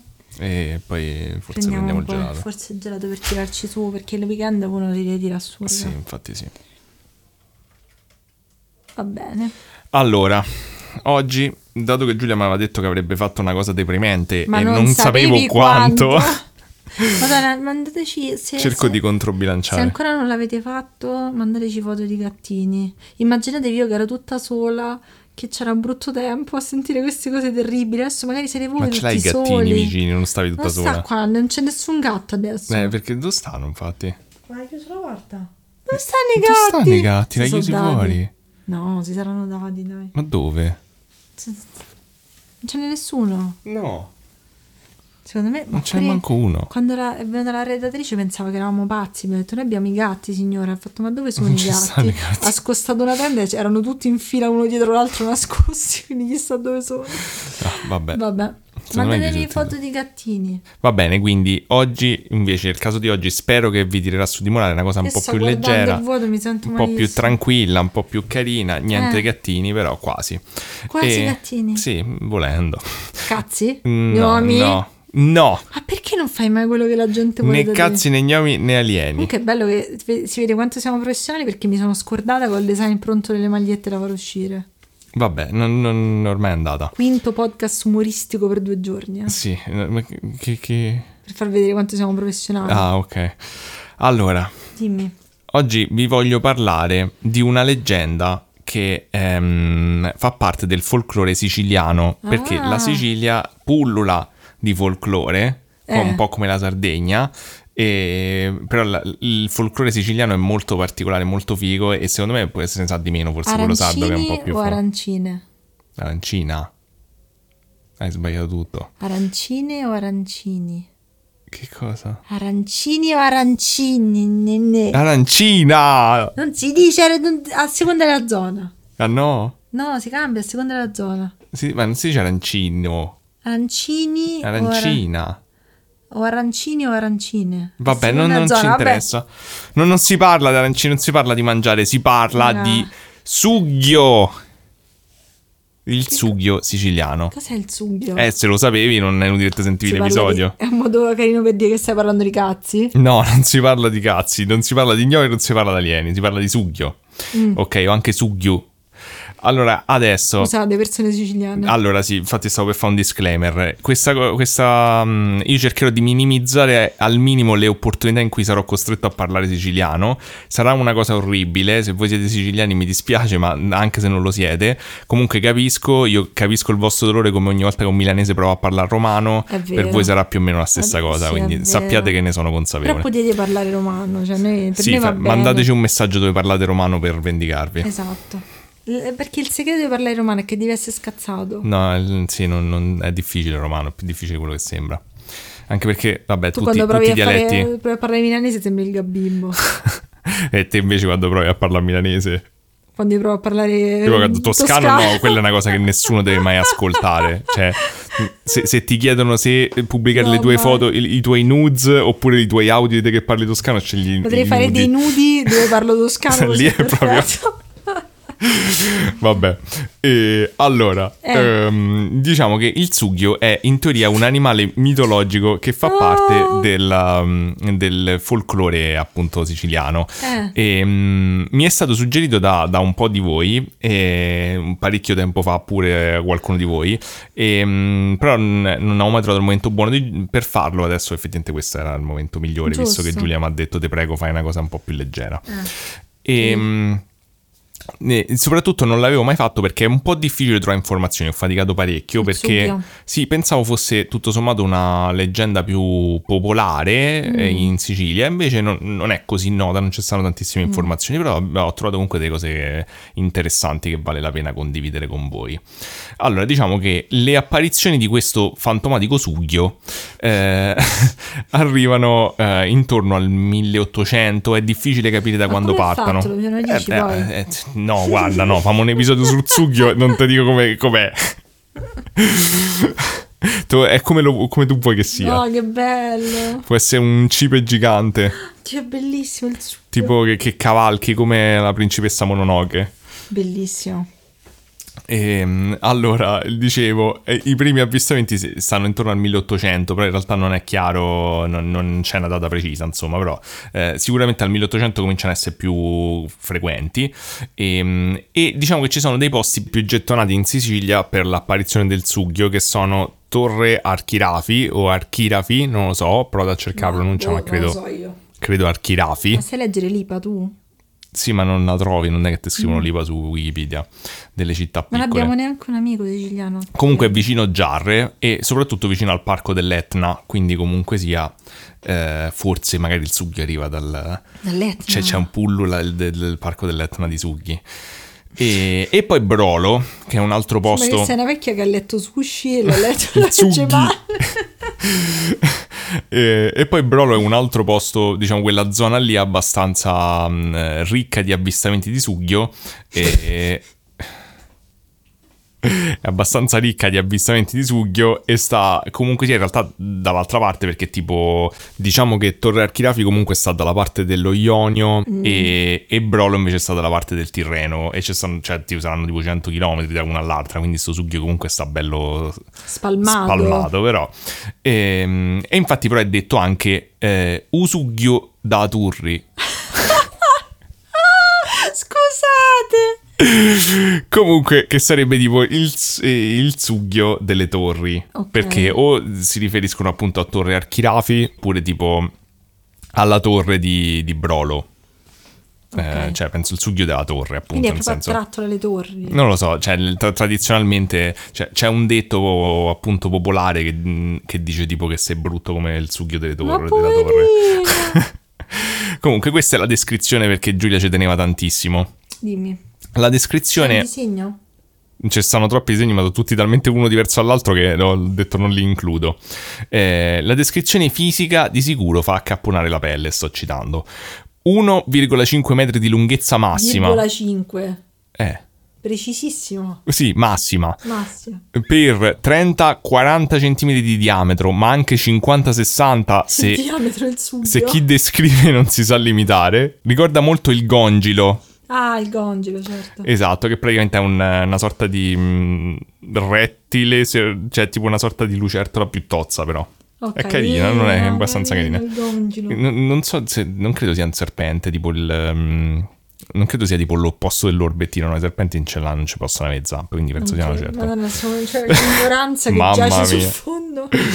Comunque, ehm, dicono infatti che ha l'identica silhouette e andatura sgraziata e serpeggiante. Scusa, non è un gongilo grosso? No. No. La livrea bruno-olivastra, atta più al mimetismo che alla segnalazione, conferma che vive prevalentemente tra la fitta vegetazione di acquitrini e paludi. Ah. Piccola e tozza, a tratti somatici umani. Ma che con, è quella è la caratteristica, ma con piccoli occhi scuri e una dentatura che ricorda quella della murena. Aspetta, Un voglio- vistoso ciuffo di peli sulla nuca a mo' di criniera Aspetta, completa il quadro. disegnare? Certo, poi lo mettiamo su, su Instagram, Ah, ma seguiteci così vedrete. io- una faccia umana, alcuni dicono che è faccia umana o umana di bambino, ha ha un po' topo. Un po' topo, quindi i baffi. Faccio i denti da murena che sono Denti da murena, una piccola cresta, Però ehm, c'è anche una livrea sì, intorno, così. e una cresta un- Eccola, pelosa, come ho detto. Eccola. Quindi Piccola un- criniera, una Ok, cre- poi criniera. il grassottello. Così. È, è- è praticamente una specie di serpentone poi. Eh no, però c'ha le zampe. C'ha le zampe, però è un serpentone che è un po' strisciante. Con questa faccia umana e questa. Perfetto. Sì, è, una cosa del genere, sì. Perfetto. N- n- non è molto dissimile da altre. cazzo, pensa nel bosco che ti arriva sto bambino psicopatico con la faccia da murena, che schifo. sì, non è bello, non è bello. Ehm, c'era anche questa cosa che forse devi aggiungere nel tuo disegno, cioè il suo verso è descritto come un urlo agghiacciante a metà tra il grugnito di un maiale e il raglio di un asino, con cui eh, tradi- tradizionalmente dice che chiama le sue prede per attirarle e divorarle, però io non credo che se faccio coglione? Esatto, chi che ce va, cioè... Senta, fallo te. N- è impossibile, non lo so. Ah! Lo devi fare maiale. Eh, sto però devi- cercando. Ah, è perfetto! Oddio! Magari una di voi adesso si è reso conto che di Oh, adesso ha tirato tutta pre- tutte prede. tutti così succhia, succhiazzoppi, come si chiama? Il succhiazzoppi. Il sughio.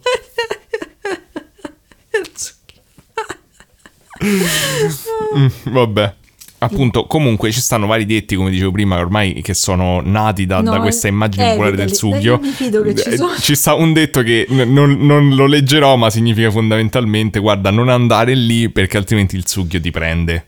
Magari Quindi è tipo l'uomo nero siciliano, un po' Ripeto, se, parti, se volete pronunciarci le cose e sbeffeggiarci, l'ho scritto, ma ho pensato ma regge a dirlo, ma non mi regge più, considerando come me la so accavata prima. No, no, non No, non m'arregge, ce la fa no. mai. allora, diciamo che tutti, io pure quando avevo sentito questa cosa del sughio, pure quando appunto me l'avete suggerita, la prima cosa che pensi è che tipo c'entra col ciupacabra comunque pure dal nome, no? Ah, sì, sì. Dici, su- no? Perché hai detto come se non ci hai, non ci hai pensato? No, non ci avevo pensato. Vabbè, sughio, no? Ma scusa, il, ciuba, il ciupacabra. non è un topone. Non si sa che è il ciupacabra, è un un, mezzo cane, un canide, mi Eh, ma è pare. una specie di mega topone cane. Un canide strano, però ciuccia le capre, dici sughio, sugghiare il sangue, Succhia pensi, no? Eh, succhia- Oddio, che schifo, faccia di neonato che succhia il sangue. Eh, no, invece no, non Mannaggia si chiama per Dio. que- fa comunque schifo, ti assicuro, però non è per quello, ma l'etimologia sembra che venga da subbio. Mm. Il subbio praticamente è una parte dei telai, che è quello dove viene caricato l'ordito, immagino che tu sai benissimo. Ah, sì, io sempre a fare telaio. Io volevo tantissimo da piccola un telaio. È bello. E che praticamente è dove ci, sta il- dove ci stanno i fili, de- de- dove vengono messi i fili de- che poi verranno Ma in- che cazzo c'entra intelaiati. con sto bambino con la faccia Eh, per- perché la- la- la- da quello che ho capito la dimensione era simile, vedi, è ti- tipo questo pezzo qua. Sì, ho capito, ma lo puoi chiamare tipo lampioncino. Vabbè, senti, cose. questa è l'etimologia accreditata, sì, è un po', è un po' tirata pure secondo me, però mm, dicono che, che è quella. Vabbè, rende l'idea, dai. Sì, è fondamentalmente è sto, sto, sto pezzo di, di legno perno, adesso è di metallo Mm. di solito, abbastanza grosso. La dimensione forse è quella in quel senso. Forse è suggestivo della Perché dimensione. è presente che tipo a un certo punto i cattivi dei film horror hanno maschere di metallo e vanno nello spazio. Immagino adesso i sughi sono metal, capito? Tutti di metallo. Dici che quindi adesso è tipo, è tipo Sugio- Godzilla che i Sugio Giapp- in space. eh, che? Godzilla hanno fatto i giapponesi, no? Che non facevano quello mecha, Sì, mega Godzilla. Mega Godzilla. E quindi sarà su, mega, mega sughio. Mega succhio. Come le succhia avevi detto? I succhiazzeppi che I hai detto te. Non mi ricordo. Vabbè, comunque, ehm, di recente, tipo, Mm. ehm, ho trovato su un articolo eh, mh, descritto il fatto che è stato trovato da una libreria che si tratta antiquariato, praticamente una sorta di quelli che vengono chiamati fogli volanti. eh, che erano tipo nel 1700 non proprio dei giornali, perché c'era il giornale, però facevano tipo dei volantini fondamentalmente, dove scrivono della roba. E veniva raccontata eh, praticamente la, la cattura dell'uccisione, immagino, di questo mostro marino tipo nel giugno del 1789. Ma eh, si torna al pesce pene. No, Eh, pesce- che era il, periodo, era il periodo del pesce monaco, esatto. Ok. Tipo, infatti, que- questa è la, la rappresentazione del volantino. Oh, che carina! È una cazzo di foca, raga, ma dai! Non è una foca! È una foca! Quali foche hanno quel coso davanti? Ma che ne saranno visto? Ma è una foca, non è una foca. Ma Poi, dai, tra l'altro, tra l'altro sono i cosi delle foche quelli. Eh, è una cazzo di foca! E dai! Non è una foca, guarda che faccia Dai, umana, Daniele, porca c'abbiamo- troia. Abbiamo tutti da fare, non ci fa perdere tempo con queste cazzate di foche, dai. Non è, non è una foca! Era una- foca! questa è una rappresentazione. Non l'hanno visto com'era Dai, questa. Hanno detto che era una rappresentazione normale. Venite su Instagram e vi vedete sta cazzo di foca così siamo tutti contenti. Era, Adesso- era un mostro marino.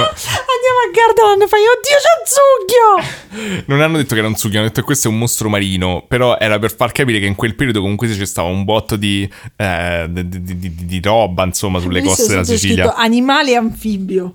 Sì, e c'è sta anche un asterisco sotto e ci sta scritto qua Sul giù. gelato. No, tipo, eh, aspetta. Anima- dice, dice questo feroce, c'è un asterisco scritto questo feroce animale abita ugualmente in mare come in terra. Perché se non sai vuol di anfibio, Ah, ora lo sai magari. Praticamente, vabbè, in questo. In questo. non ride, non è una foca perché se ascolti la descrizione non è una foca perché dice che questo animale che è feroce, c'è scritto, ok, nuova e distinta relazione di un feroce animale anfibio. E praticamente dice che è stato trovato il 15 giugno del- dell'89, appunto in Sicilia. E, mm, e vabbè, dice che praticamente aveva terrorizzato per un botto di tempo la popolazione che si mangiava i vitelli, se mangiava i vitelli interi. Come fa a essere una foca? Quali foche Era conosci? una te? foca affamata. detto che ha ammazzato pure delle persone, dicevano, cioè li inseguiva. Sì, ma all'epoca che c'avevi da fare? Che vuol dire niente che c'hai da c'avevi fare? Ma come dovevi sopravvivere? Ho capito, però ti, raccontavi cazzate sui vitelli all'epoca. Ma non è vero. Sa- tutti ammazzano sti cazzo di capre e vitelli. Lasciamoli E quelli c'erano, che dovevano fare, quelli Allora? c'avevano. E dice che comunque sia lì, eh, insomma, alla fine l'hanno catturato e questo volantino diceva che se c'era qualcuno interessato, qualche biologo interessato, poteva andarla a vedere fondamentalmente, se erano interessati alla notizia. C'è diceva questi professoroni, c'era scritto questi, dato che ci sono questi tali filosofi. Facciamo vedere a tuo padre, magari ha delle idee che non è una foca. E, e qui faccio un, un piccolo, eh, una piccola tangente per il fatto che in questo Era una volantino... tangente questa. No, quella che sto per fare una tangente. Ok. Che praticamente in questo volantino si usa la S lunga che non avevo mai visto. E ho pensato che forse c'entra col nome del, del supermercato. Ah, potrebbe essere, sei un genio. Cioè la S lunga è tipo la I lunga. Madonna Daniele, capito? Informi, fai riflettere la linguistica, la zoologia. Hai trattato Esatto. ogni argomento il- il- possibile. esatto, lo- ho lordato ogni cosa esistente con la mia ignoranza. Sembra che stai a fare la tesina delle medie, ti ricordi che dovevi Che collegare? dovevi collegarti le cose. Bravissimo, amore. che bravo. Però mi ha stupito questa cosa della S lunga perché non avevo idea. Guarda, tipo che ne so, te fa- Come si pronuncia S lunga? eh, come la S normale, ma si scrive come una F senza il trattino. Ma dai. Guarda, infatti ti faccio vedere una parola tipo. Parola. Tipo Ah. questa qui, tralasciare, vedi che con la F È così. vero. Scusate, linguisti, se sei un linguis- linguista un Riderai figliologo. infatti però e, mm, praticamente ve- da quello che ho capito veniva usata mm, dopo l'unificazione della scrittura da Carlo Magno cioè tipo a un certo punto ha detto bisogna fare la eh, eh, or- ha ordinato che venisse unificata la scrittura in tutto il regno Eh, infatti veniva usata in un botto di lingue comunque sia pure in inglese veniva usata L'ho nella Costituzione sì, sì, americano, eh, però in inglese ci stava, me la ricordavo pure io, ma pensavo fosse una cosa specifica. Non invece. sapevo che c'era pure in, ita- in italiano. E, mm, e non sapevo si chiamasse S lunga. Infatti la S normale si chiama S eh, finale. Piccola. Ah, davvero? Perché all'epoca ogni tanto veniva usata la S normale per la fine. Ah, Cioè, se la parola finiva con la S, io non so quali parole finivano con la S, non- forse non in italiano, eh, usavano. Esatto, usavano la S normale. Però una curiosità che mi ha, col- mi ha colpito di questo piccolo trivia eh, linguistico che stiamo facendo Eh. è il fatto che la, la doppia S tedesca, quindi l- l- la, la Ah, B, quella strana, Ah, scusate, anche chi studia tedesco. non mi ricordo come si chiama, Eh.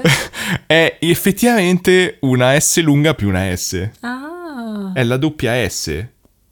Guarda, eh. Mhm. Ecco perché è semplicemente la, la ligature delle due, delle due, i due caratteri insieme. adesso lunedì quando vai al Eh, lavoro però fate secondo me è una B." regà, ho capito la vostra SB strana. che Esatto. vuol- Eh, comunque, eh, ci sono poi app- appunto in realtà a parte questa cosa del volantino, di questa cosa dei mostri marini in Sicilia che un po' uno se la potrebbe aspettare perché poi alla fine insomma è un'isola, eh, però questa cosa del fatto che si mangiava i vitelli è una cosa che continuano a dire un botto del sughio nella tradizione, quindi per questo a un certo punto delle persone hanno ipotizzato che questo mostro marino, perché anche nel- in alcune mh, testimonianze del sughio di questo sughio esce dal mare, eh, Sono un po' confusi con sto sughio. comunque. sono un pochetto confusi, però tu sei una, una solita miscredente, cioè comunque ci sta che uno l'osservazione è sempre poi accurata. Giusto, giusto. E, mm, però appunto ci stanno, hanno ipotizzato insomma che fosse collegato, però ci stanno un sacco di storie ehm, tramandate, tra cui sta storia che da quello che ho capito ogni paese c'ha un po' una versione sua, però che c'è sta sto unico cacciatore che ha provato ad affrontare il sughio e, e gli ha scaricato addosso... Tipo un, bot- un caricatore del mitra, non lo so, tipo un fucile. Abbiamo visto recentemente Prey, mi immagino Prey col sughio Eh, invece che il è la stessa cosa, è la stessa cosa. E tipo, questi qui gli hanno scaricato tipo sto caricatore dei fucili addosso e mm, Niente. non so che poi i fucili non c'hanno il caricatore, comunque hanno, hanno Vabbè, sparato. hanno sparato sono un uomo, sono perché le armi, voi non complica- sapete niente. Perché ti devi complicare la vita? Cioè, gli hanno sparato. Gli hanno sparato e non gli hanno fatto niente, questo, questo era Quindi il è punto. pure è un bambino. È corazzato, un bambino corazzato. Infatti dovresti fare un po' più di squame sul tuo disegno, eh. Aspetta, adesso raggiungo. Eh, aggiorna. Ma vogliamo fare un'asta per vendere l'opera? E sarebbe bello. Facciamo come. Poi ci mettiamo il trigger. Oh, eh, adesso lo riconosco di più. Aspetta, però voglio fare dei proiettili che tentano di colpirlo, ma gli Non gli fanno rimbalzano. niente. Tiè. Sono Ok. pronta per. Madonna, poi le persone che fir- che- a cui firmerò i libri. E, mm, comunque, eh, la cosa interessante però è che in tutto questo folklore, insomma, di questa cosa che uno si potrebbe Eh. aspettare, il fatto è che cominciano, a un certo punto c'è tipo un, Un eh, revival un del revival di avvistamenti negli anni Ottanta del Ma sughio. E, e sempre nella stessa zona Mm-hmm. dei Torre Archirafi. E, mm, e praticamente è un mostro dicono a un certo punto che è emerso sto mostro dall'acqua negli anni 80 e hanno assistito non so quante persone perché ovviamente è tutto estremamente vago e se, se sto mostro si è divorato un vitello come al Ma solito che palle, ma, ma- ma dai, ma io non ci. Cioè, scusate, persone siciliane. e poi se n'è andato Voi camminate e incontrate i vitelli ogni secondo. Vabbè, ho capito, cioè, ci saranno gli allevamenti, ci stanno, che ne so. E, Ma e- questo sughio deve stare nelle foreste, mo sta nell'acqua. No, no, non è, è anfibio, te l'ha spiegato il volantino che sia ugualmente sia nel mare che nella terra. Te Quella è una focus. Non è, la, non è la Focus. Eh, comunque, tanto, tanto diventa popolare da quanto pare negli anni Ottanta, soprattutto in quella zona. Eh, vabbè, sta storia del sughio, che praticamente nasce tipo il termine del sughio espiatorio. che cazzo di ridi? Stai, stai, stai ridendo sulla tradizione folcloristica di, un- di, un- di, un- di- un'intera No, però dai, regione. adesso non userò più isola. il capo espiatorio, ma il sughio. Eh, Il sughio espiatorio è bello perché praticamente mh, a un certo punto è diventato ovvio che tipo c'è stato un, un boom Di furti, tipo di cose che venivano, che che venivano chiaramente attribuite al sughio, però erano probabilmente dei ladri che rubavano roba dicendo no, è stato il sughio di quando, nuovo. quando faccio le cose cattive dirò che è stato il sughio. Esatto, è stato il sughio espiatorio. E, comunque eh, si cerca di capire, cioè nonostante ci siano comunque ancora oggi delle persone che sono convinte eh, di aver avvistato questo sughio, che eh, conoscono persone che giurano di aver visto il sughio, ovviamente dall'altra parte c'è gente che prova a capire che cosa può essere Sto sughio. sto sughio, soprattutto nel- nell'Ottocento, insomma con cosa si potevano essere sbagliati, però non è chiarissimo. Lo Ehm, certo, capito, come fai a sbagliarti con una giornata magna i vitelli? Oddio, io ci vedo male da lontano, all'epoca non c'erano tanto gli occhiali. Eh. C'è sta, sto Salvatore Arcidiacono, ad esempio, risponde ad un lettore sul trimestrale Ambiente e Cultura Etna Territorio, Mazza, mm, proprio, cioè... che gli chiedeva tipo se voleva, cioè che, che, che gli era sempre rimasto il dubbio comunque sia di sapere che cosa poteva essere il sughio, perché diceva Eh. che conosceva per contadini che giuravano di averlo visto. E lui gli dice, "Mm, la favola del sughio nasce con molta probabilità dalla vista di un innocuo col- colub- colubro, credo, vabbè il serpente, eh, in fase digestiva, dopo che Ah. esso avrà consumato per pasto un intero coniglietto. Ma perché dovuto specificare quella cosa? Questa cosa? In, in tale condizione il nostro colubro presenta la bocca dilatata e soprattutto un diametro corporeo inusitamente sproporzionato. Ho capito, cioè, pieno dei conigli, per carità, cioè, come la signora delle Per, per quanto concerne il lugubre verso del presente sughio, è verosimilmente eh, Ma non ha la faccia da bambino. il richiamo notturno dell'ululone. Ah, ok, l'ululone è un altro animale che si mangia le capre. Esatto, quello esiste però. no, è un rospetto presente nel nostro Carino. territorio. Allora, sono andato a... Avete le foto dell'ululone? Dici che è velenoso l'ullone poi. Sono andato a cercare delle, del, del, mm, video su YouTube che mi facessero sentire il richiamo dell'ululone. Mo- Spero non i serpenti e mangiano i coniglietti. no, il- l'ululone. L'ululone. Eh. Però onestamente, cioè, mo non so se sull'ulone ogni tanto c'ha tipo degli sbrazzi e fa qualcosa di più, Eh. di più estremo, tipo quello che ho appena fatto. Però di solito, cioè, effettivamente definirei il suo suono come un incrocio tra un maiale e un, eh, un asino. Però è estremamente cioè, basso di volume. Cioè, Eh, vabbè, però magari non dice... Cioè, e poi comunque è ripetitivo, cioè che fai? Che Non è tipo un urlo nella notte così come lo descrivevano. Eh, effettivamente il sughio non me lo immagino che fa tanti versi, me lo immagino piccolo piccolo bastardo. che- Eh, cioè, beh, non è così piccolo. È abbastanza stronzo Eh, e comunque dice che ogni tanto strilla, no? In un angolino con la sua faccia da Eh sì, così, cioè strilla, non è che però dici, boh, non è che fa un verso continuo, non, non lo Ma so. non lo so, non Non mi ha convinto molto sta conigli, cosa. Cioè, non, non so come delle persone che comunque vivono a contatto con la natura, generalmente Mm. lì se sbagliano così da scambiare una cosa un serpentello. Boh. Boh, Non hai mai visto un serpente che mangia? Non lo so. ma non lo so.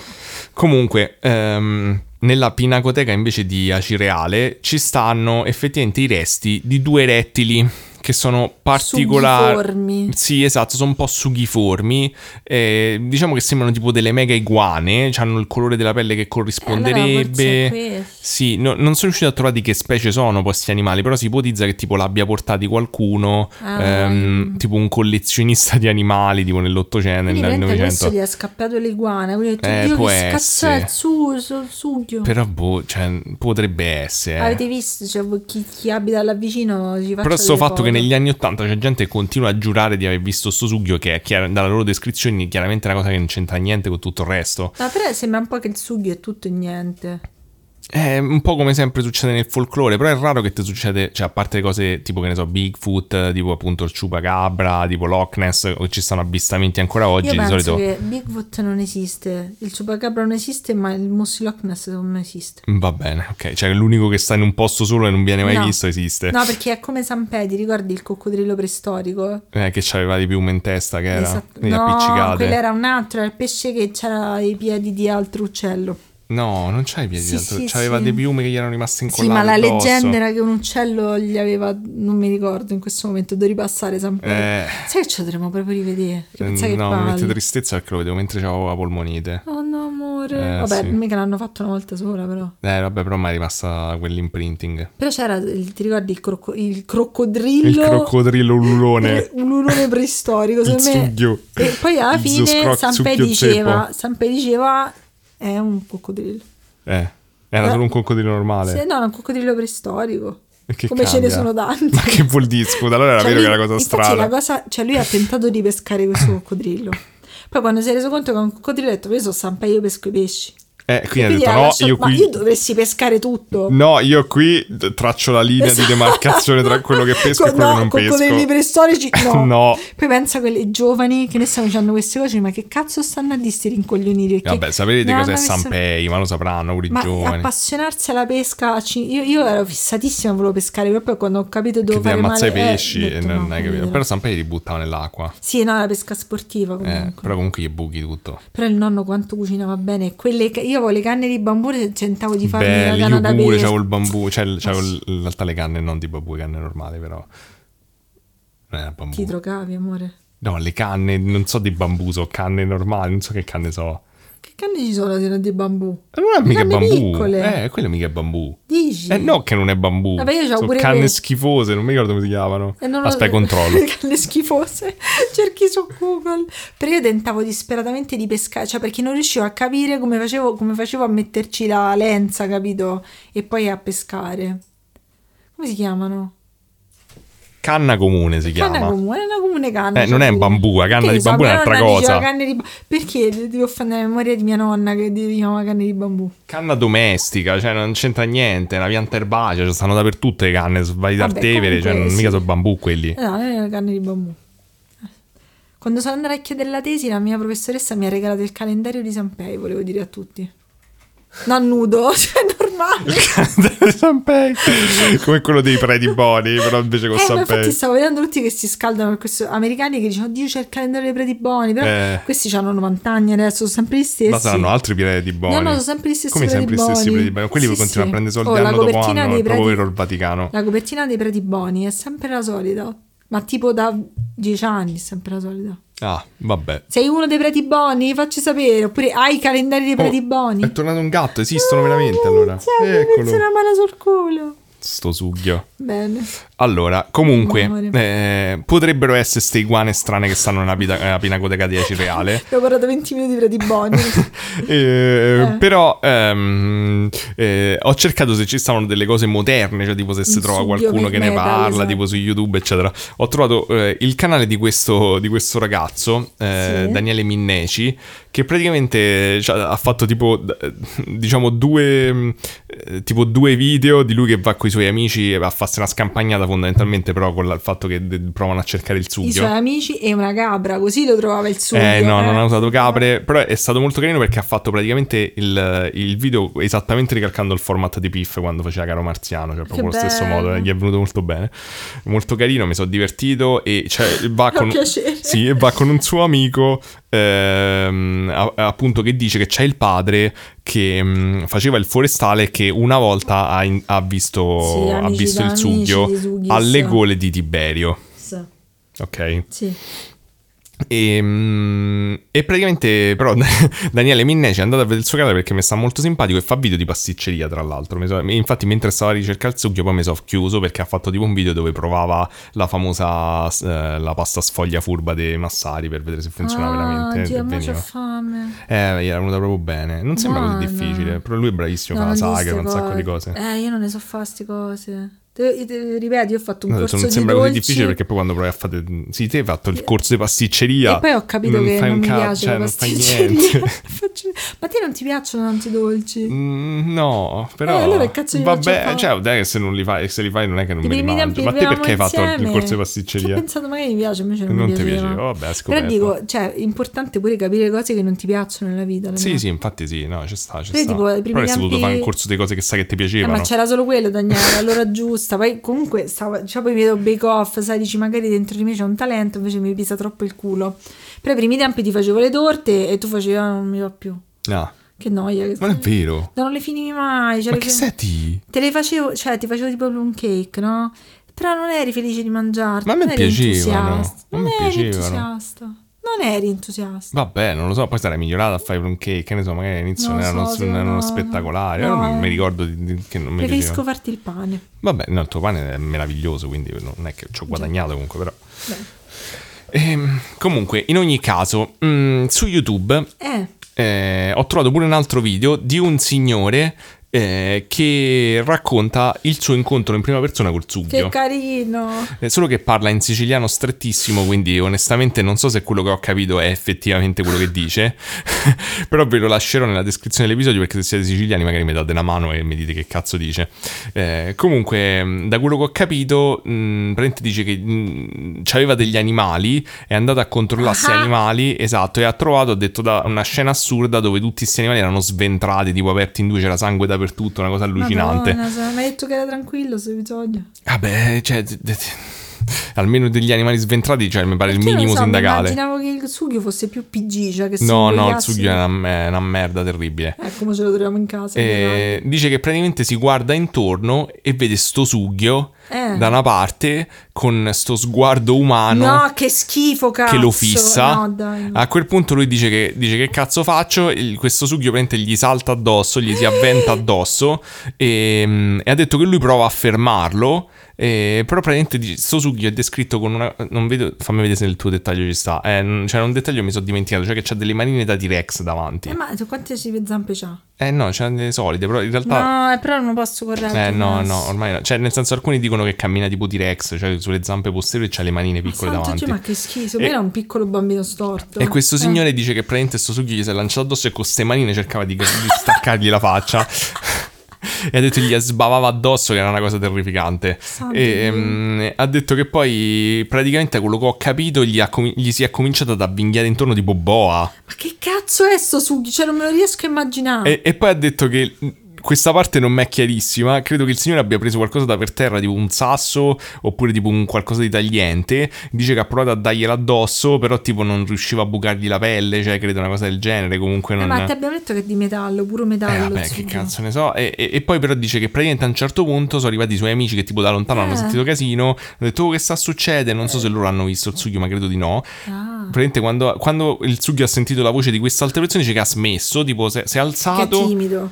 No, si è allontanato, l'ha guardato fisso e poi se n'è andato, ha detto che l'ha guardato tipo t'ammazzo, sì, una cosa del genere. Mazza, a me è non ho capito se il signore diceva che lui avrebbe ammazzato il Sugio, ma penso era l'opposto. E poi dice che ha preso e se n'è andato. Come rancoroso il Sughio. E il signore ha detto sono veramente fortunato ad essere sopravvissuto. Sì, sì, sì, è una bestia assurda. Che- Perché se- se- il tuo tono sembra No. in- incredulo. No, no, io ci credo, ci credo. Sì, sì. Guarda il Sughio là per terra. Era un video, un- un video di un minuto e trenta tipo di questo povero signore su intenso. YouTube. Perché dovrebbe mentire sul No, Sugio? no, molto, mo- molto intenso poi. Comunque, visto che te sei incredula, ti dico pure che ci sta su Facebook. Ci sono, due, le due foto stupide solite che No, non ci stanno manco Eh. quelle. Però ci sta su Facebook un gruppo. Allora, se è su Facebook è vero. Un Facebook, su Facebook un gruppo di persone che si dedica alla caccia del sughio.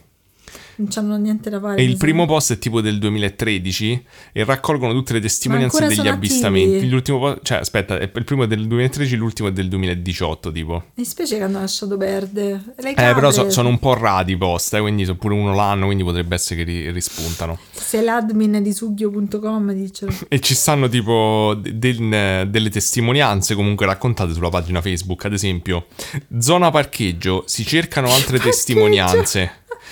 Una leggera puzza di fogna anticipa la sua fugace È apparizione. il cibo proprio, una puzza di fogna. Ci ha fatto aspettare un po' quest'anno, ma in piena estate, appena ha visto movimento come di suo solito è tornato fuori dalla tana.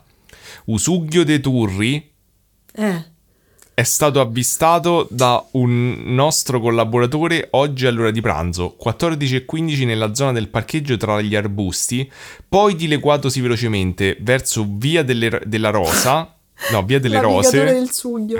è stato rivisto la sua ombra poco dopo dietro gli scogli discesa mare, appunto su via delle Rose. Gli abitanti sono avvisati. Ah, meno male, io vorrei sapere se c'è il sughio qua intorno. C'è anche, ci comunica, non so chi, che nella notte di Pasqua sotto la pioggia, nella zona di Archi, dentro un agrumeto, è stato visto un mezzo uomo animale. L'uomo che ci ha scritto ha mantenuto l'anonimato. Era mezzo uomo animale. Chi passa da quella zona è pregato di raccogliere prove dell'accaduto così da poter accertare questo avvistamento come realistico. Però non è stato Grazie. chiamato sughio, è stato un mezzo uomo animale. Vabbè, perché queste sono persone che ci vanno caute nel fare affermazioni non supportate. La sirenetta è un mezzo donna animale. E, e niente, io spero che con queste prove che ti ho portato sento meglio, ti abbia convinto dell'esistenza Grazie, del almeno sughio. mi hai tirato sul morale che stavo proprio a pezzi con questa Sì, storia. non è la mia intenzione, la mia intenzione era portarti un qualcosa di scientifico No, che ti no, no, io, io convincesse. mi sono convinta, cioè, eh, Aliene Nuove Rivelazioni ti fa un baffo, ecco, per Sì, dirlo sì, in sì. corretto. Sì, le nuove rivelazioni onestamente mi sembra molto poco... Secondo me è molto meno ricercato di quello che hai fatto te, Aliene Nuove, aliene nuove, Aliene, nuove rivelazioni. ululo, ululone. Un ulone. Vabbè, Eh, niente, eh, pensieri su questo sughio sul, No, no, però, sul scusa folklore? Daniela, però io sono un po' scioccata, Eh. quindi non, non me la sento tanto di parlarne. No, invece Cioè, dovresti, visto che hai- l'hai anche, l'hai anche disegnato comunque, hai fatto Eh, una ma infatti mi fa un rappresentazione. po' paura, cioè mo mi devo- deve maturare in me il sentimento del sughio. Ah, ok. Però non può esserci pure a Roma, lo possiamo importare il sughio. Eh, bisogna prima Ma trovarlo. noi ci abbiamo queste robe pure a Roma. Ma noi abbiamo più fantasmini, ma non, cioè, non c'è abbastanza... mm, Mm, Eh, non è così ben documentato. No, più- eh, cioè, ovviamente non è così ben documentato, ma poi non, Eh. c'è, non c'è abbastanza vegetazione, secondo me, ormai. Cioè, non- Forse era un centro abitato troppo grande Roma alla fine per Ah, averci il queste cose. Ci stanno sempre queste cose di licantropi, tipo a Roma, appunto, Ah, però sì. non... Eh. Eh, no, ho già fatto episodio su licantropi, Sì, manco ti lo ricordi, so che manco già fatto, ricorda. però se hai detto licantropi plurali e Eh, ne ho parlati di, di vari, pure di quelli di Roma. Mm. Madonna più santa. sughio. Hai detto poi di quella che si risentiva gli episodi Eh, vecchi. Me lo sarei pure risentito quello dei licantropi. Eh, complimenti proprio. È che quando La parte la parte mia fai signora, come mentre ricordo. registriamo con No, la no. signora, ammazza, no, più La specifico. signora. Tanto se lo dici non me lo ricordo io, questo è l'altro discorso. Il pesce pene là me lo ricordo tutto. eh, vabbè. Madonna. Vabbè, Vabbè, eh, non insomma, so abbiamo fatto comunque cucinare. un, un orario rispettabile di questo Aspetta, voglio episodio. fare un'ultima cosa, voglio vedere se qualcuno ci avesse fatto una domanda finale perché non l'ho chiusa. la- Ah, vuoi fare proprio la, la domanda in diretta? No, perché no, non so che cosa cucinare, ci voglio pensare. Come il E che c'entra questo con Ma le intanto domande? le- mentre leggo la domanda ci penso. Ma come fai a pensare mentre leggi la domanda? No, non ci hanno fatto nessun'altra domanda. Eh, hai visto? Però qualcuno ha visto la foto del feto di coniglio dell'episodio scorso e Ah, l'ha vista? Mm, Ok. c'è, c'è stato detto in questo momento eh, curly, curlyella.it. Ok. Mi dispiace. Va bene, signori. eh, Vabbè, finalmente abbiamo fatto. Hai droppato il mic della scienza. Sì, onestamente non credo di dover aggiungere nient'altro. Se avete esperienze col sughio, eh, per favore fatecelo sapere. Ah, e poi soprattutto se anche voi avete passato tutta l'infanzia a avere paura che il vostro occhio venisse arpionato, Da- l'ha già detta, secondo me, questa cosa in un Sì, episodio precedente, però però, eh, rimane dire- comunque estremamente vera. cioè io ho avuto c'ho una paura, una di quelle cose proprio che mi è rimasta impressa. Sì, io pure ogni volta che vedevo, è come pure la corda di violino a coso che era Ah, Maya, eh, grande sogno di no, Maya, no? shh, che è uno spoiler di Hilary. Ah, Non ok. posso niente, se Eh. vi siete letti il fumetto, oddio c'ha 30 anni. Eh sì, vabbè, comunque Grande sogno diciamo di Maya c'è ben altro. Ok. Grande fumetto. Grande sogno di. Maya era quello col, corp- col corsetto tipo di, di, di bambù, bambù, sì, che ok. si spaccava tutto. Che per te erano canne qualsiasi. Sì, erano canne volgari. Vabbè, pensa che se fossimo stati sughi avremmo già saputo cosa mangiare per cena, una capra. un vitello, che Un capra. vitello, un vitello, saremmo usciti al mare e avremmo mangiato un vitello. eh, invece niente. Vabbè, niente, abbiamo rifatto questo episodio solo così, noi due persone e basta, ridotto la durata perché sennò qui arriviamo a sei ore. Sì, già dobbiamo dire che cioè, siamo andati sempre più su, sempre più su e adesso andiamo sempre più giù. no? Adesso andiamo, prima che ci saranno dieci minuti. Esatto. E andiamo a mangiare un vitello uscendo dall'acqua. Sarebbe comodissimo, cioè non devo cucinare niente. Non devi fare niente, Boom, esatto. sughiamo. Devi avere solo un vitello e per te che sei vegana sarebbe complicato. Eh, un po' sì. Va bene, amici cari. Ci, ci lasciamo qui. Ci rivediamo al prossimo episodio tra due settimane. Non lo so perché non ci siamo tra due settimane. Come ci siamo? Siamo a San Malo. Eh vabbè, dai, ci, ci- faremo. cioè- Poi faremo Beh, qualcosa. vi teniamo aggiornati. Vi teniamo non, Sapevo aggiornati. questa- non sapevo di questo dettaglio. Alla prossima. Ciao, ciao. Ciao.